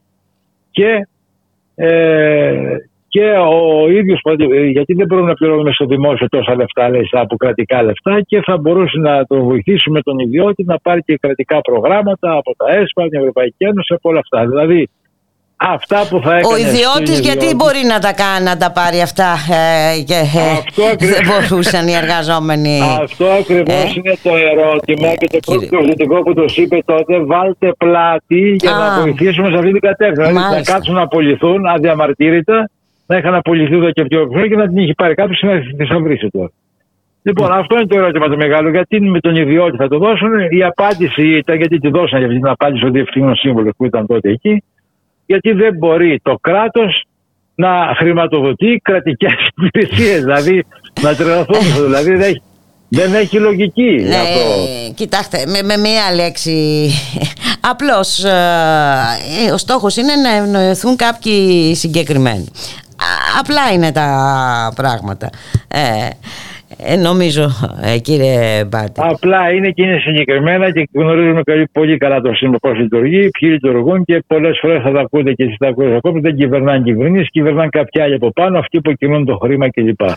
Και Ναι. είναι αυτοί που κινούν το χρήμα, η υπόθεση Μποδοσάκη παράδειγμα που ξεκίνησε και τη Λάρκο, αφού πήρε πολλά λεφτά από το κράτος, δάνεια, από τα ασφαλιστικά ταμεία που του έδωσε η Χούντα κλπ. Αφού τη, τα έβγαλε έξω, δεν ξέρω τι τα έκανε, την καταχρέωσε και μετά τη πήραν να τη λειτουργήσουν εμείς, ας πούμε.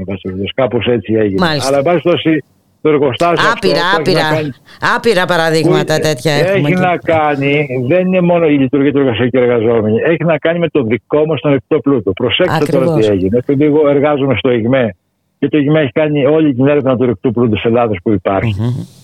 Οι λιγνίτες ήταν απ- ε, αποτέλεσμα ερευνών του ΙΓΜΕ. Τους κλείσαν πριν τρία χρόνια γιατί λένε καθαρό περιβάλλον και πράσινα ανάπτυξη και πράσινα άλλο. Ναι. Τώρα ήρθε η κατάσταση έτσι που είναι πολύ χρήσιμο το ορυκτό που είναι δικό μας ορυκτό που δεν χρειάζεται να τα αγοράζουμε δηλαδή ούτε να ξοδευόμαστε. Αλλά έστω και τώρα είπαν θα τα λειτουργήσουν. Να λοιπόν και η Λάρκο αξιοποιούν τα, ρη- τα ορυκτά τα δικά μας που είναι δικά μας και θα μπορούσαμε με καλύτερη διαχείριση, καθετικοποίηση της παραγωγής όπως λέμε να έχει τεράστια έσοδα.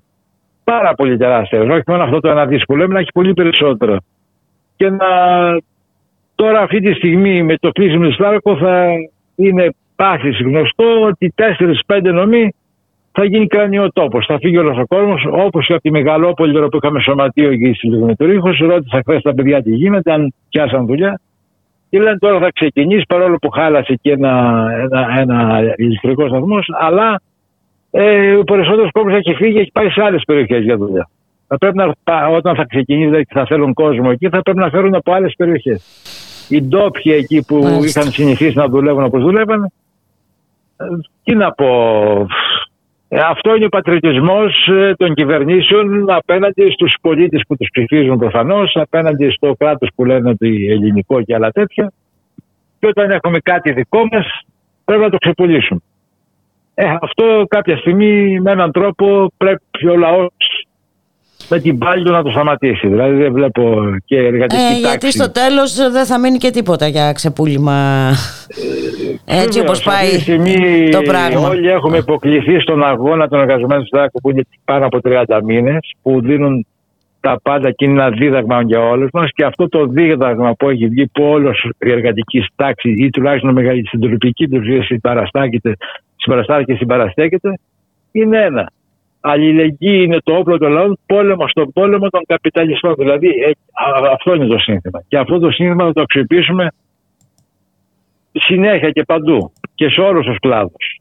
Όταν πήγαν προθέσεις την περασμένη εβδομάδα στι 21 Ιουλίου στη σύσκεψη, ήταν εκεί πέρα από πάρα πολλούς κλάδους εργαζόμενοι που δίνουν μάχες καθημερινά και άλλοι πετυχαίνουν, άλλοι δεν πετυχαίνουν. Τέλος πάντων, ο αγώνας όμως συνεχίζεται.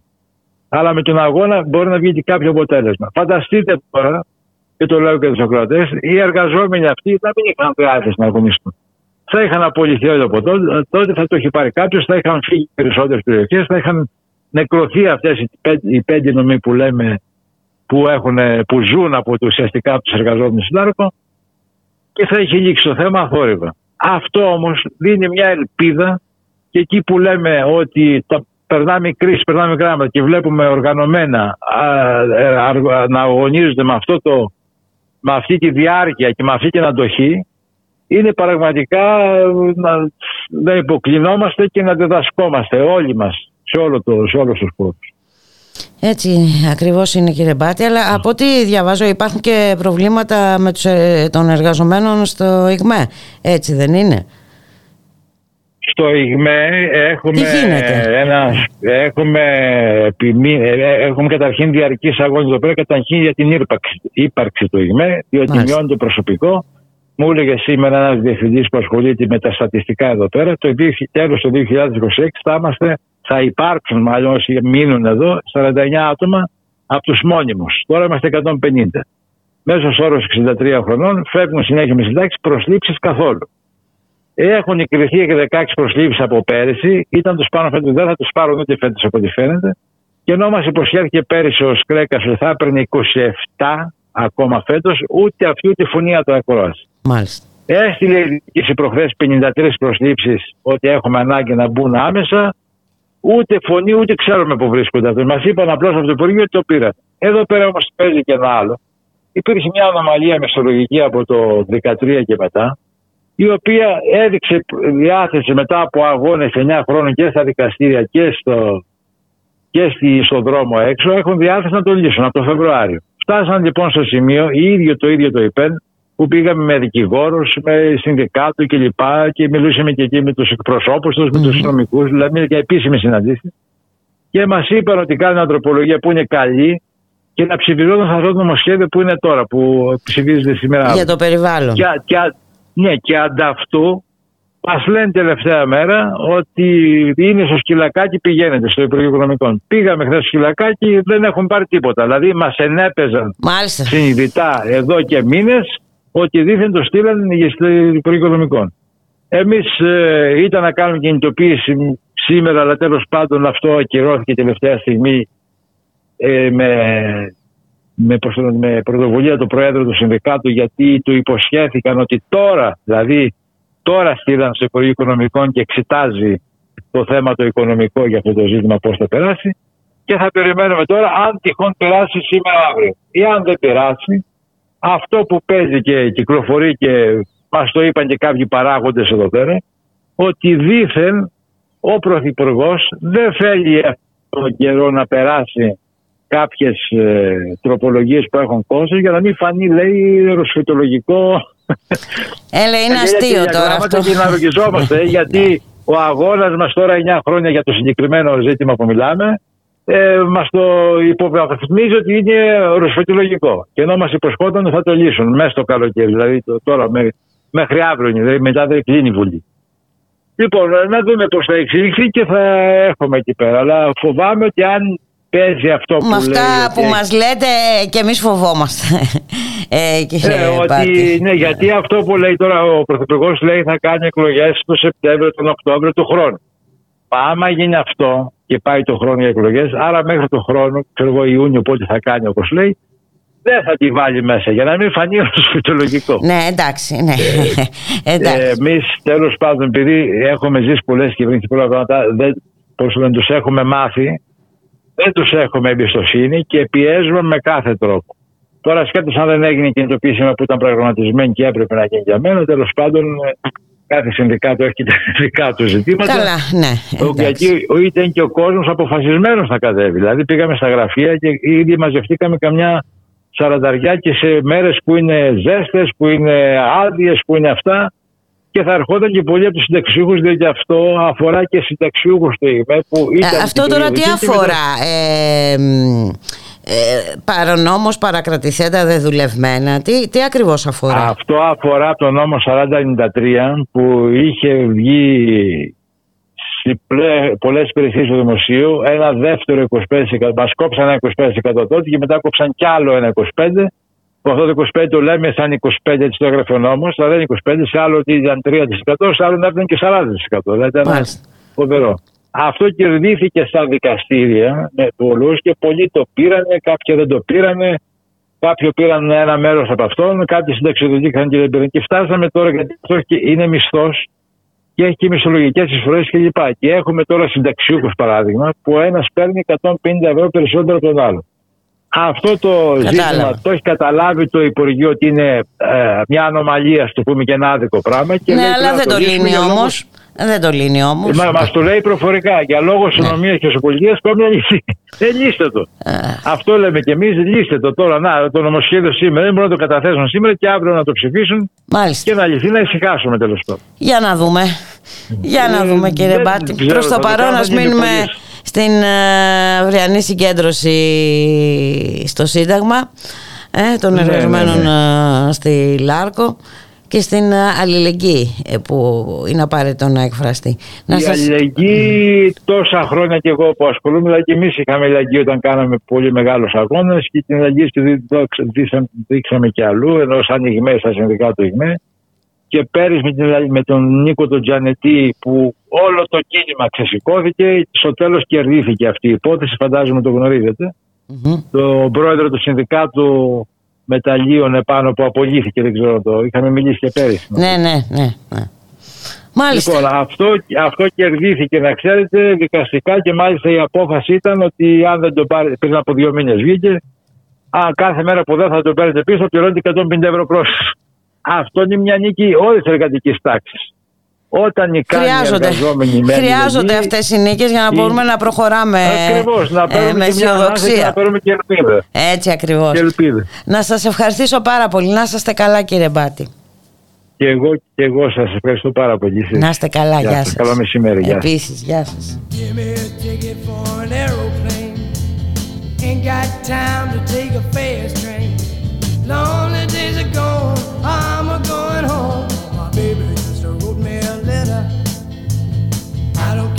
much money I gotta spend.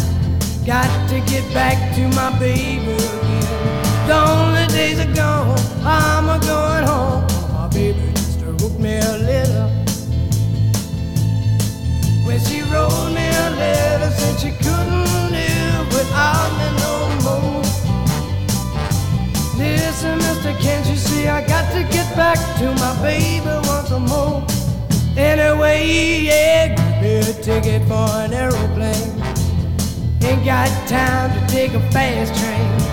Lonely days are gone, I'm a going home. My baby just wrote me a letter. When she wrote me a letter, said she couldn't live without me no more. Listen, mister, can't you see I got to get back to my baby once more? Anyway, got time to take a fast train. Lonely days are gone, I'm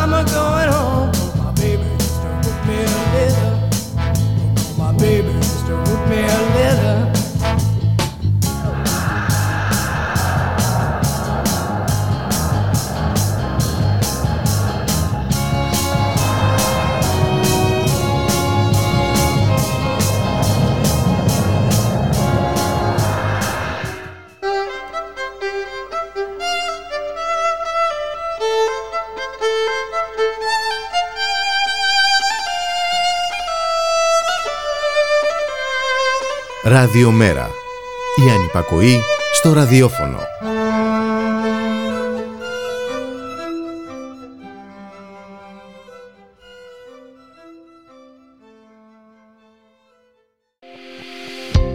Μπορείτε να ακούτε όλες τις εκπομπές στο κανάλι του Ραδιομέρα στο YouTube και στο Spotify. Επικοινωνείτε μαζί μας στο mail info παπάκι καθώς και στο chat του σταθμού.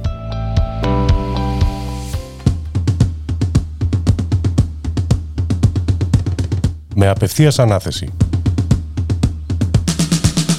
Το οικονομικό μαγαζίνο του Ράδιο Μέρα με τον Σάκη Ζαχάρου. Κάθε Παρασκευή 6 με 7 το απόγευμα.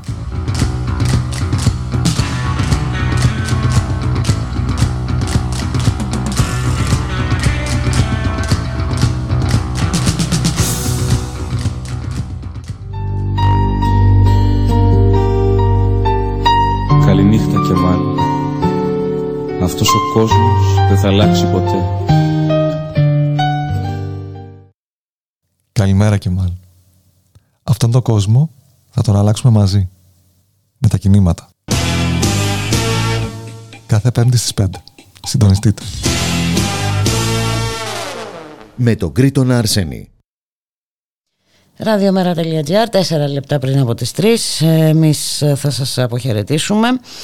Να σας ευχηθούμε να είστε όλες και όλοι καλά όσοι μπορείτε. Ε, ραντεβού ε, στο Σύνταγμα στις 7 και ε, για το περιβαλλοντοκτόνο νομοσχέδιο και για το νερό που θέλουν σώνει και καλά να ιδιωτικοποιηθεί αλλά και, και, και για το Γιάννη Μιχαηλίδη. Γεια χαρά.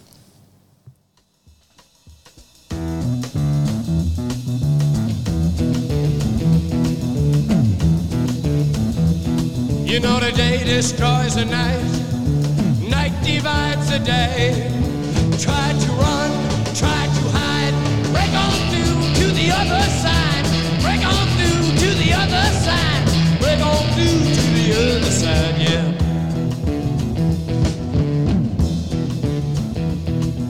We chased our pleasures here, dug our treasures there.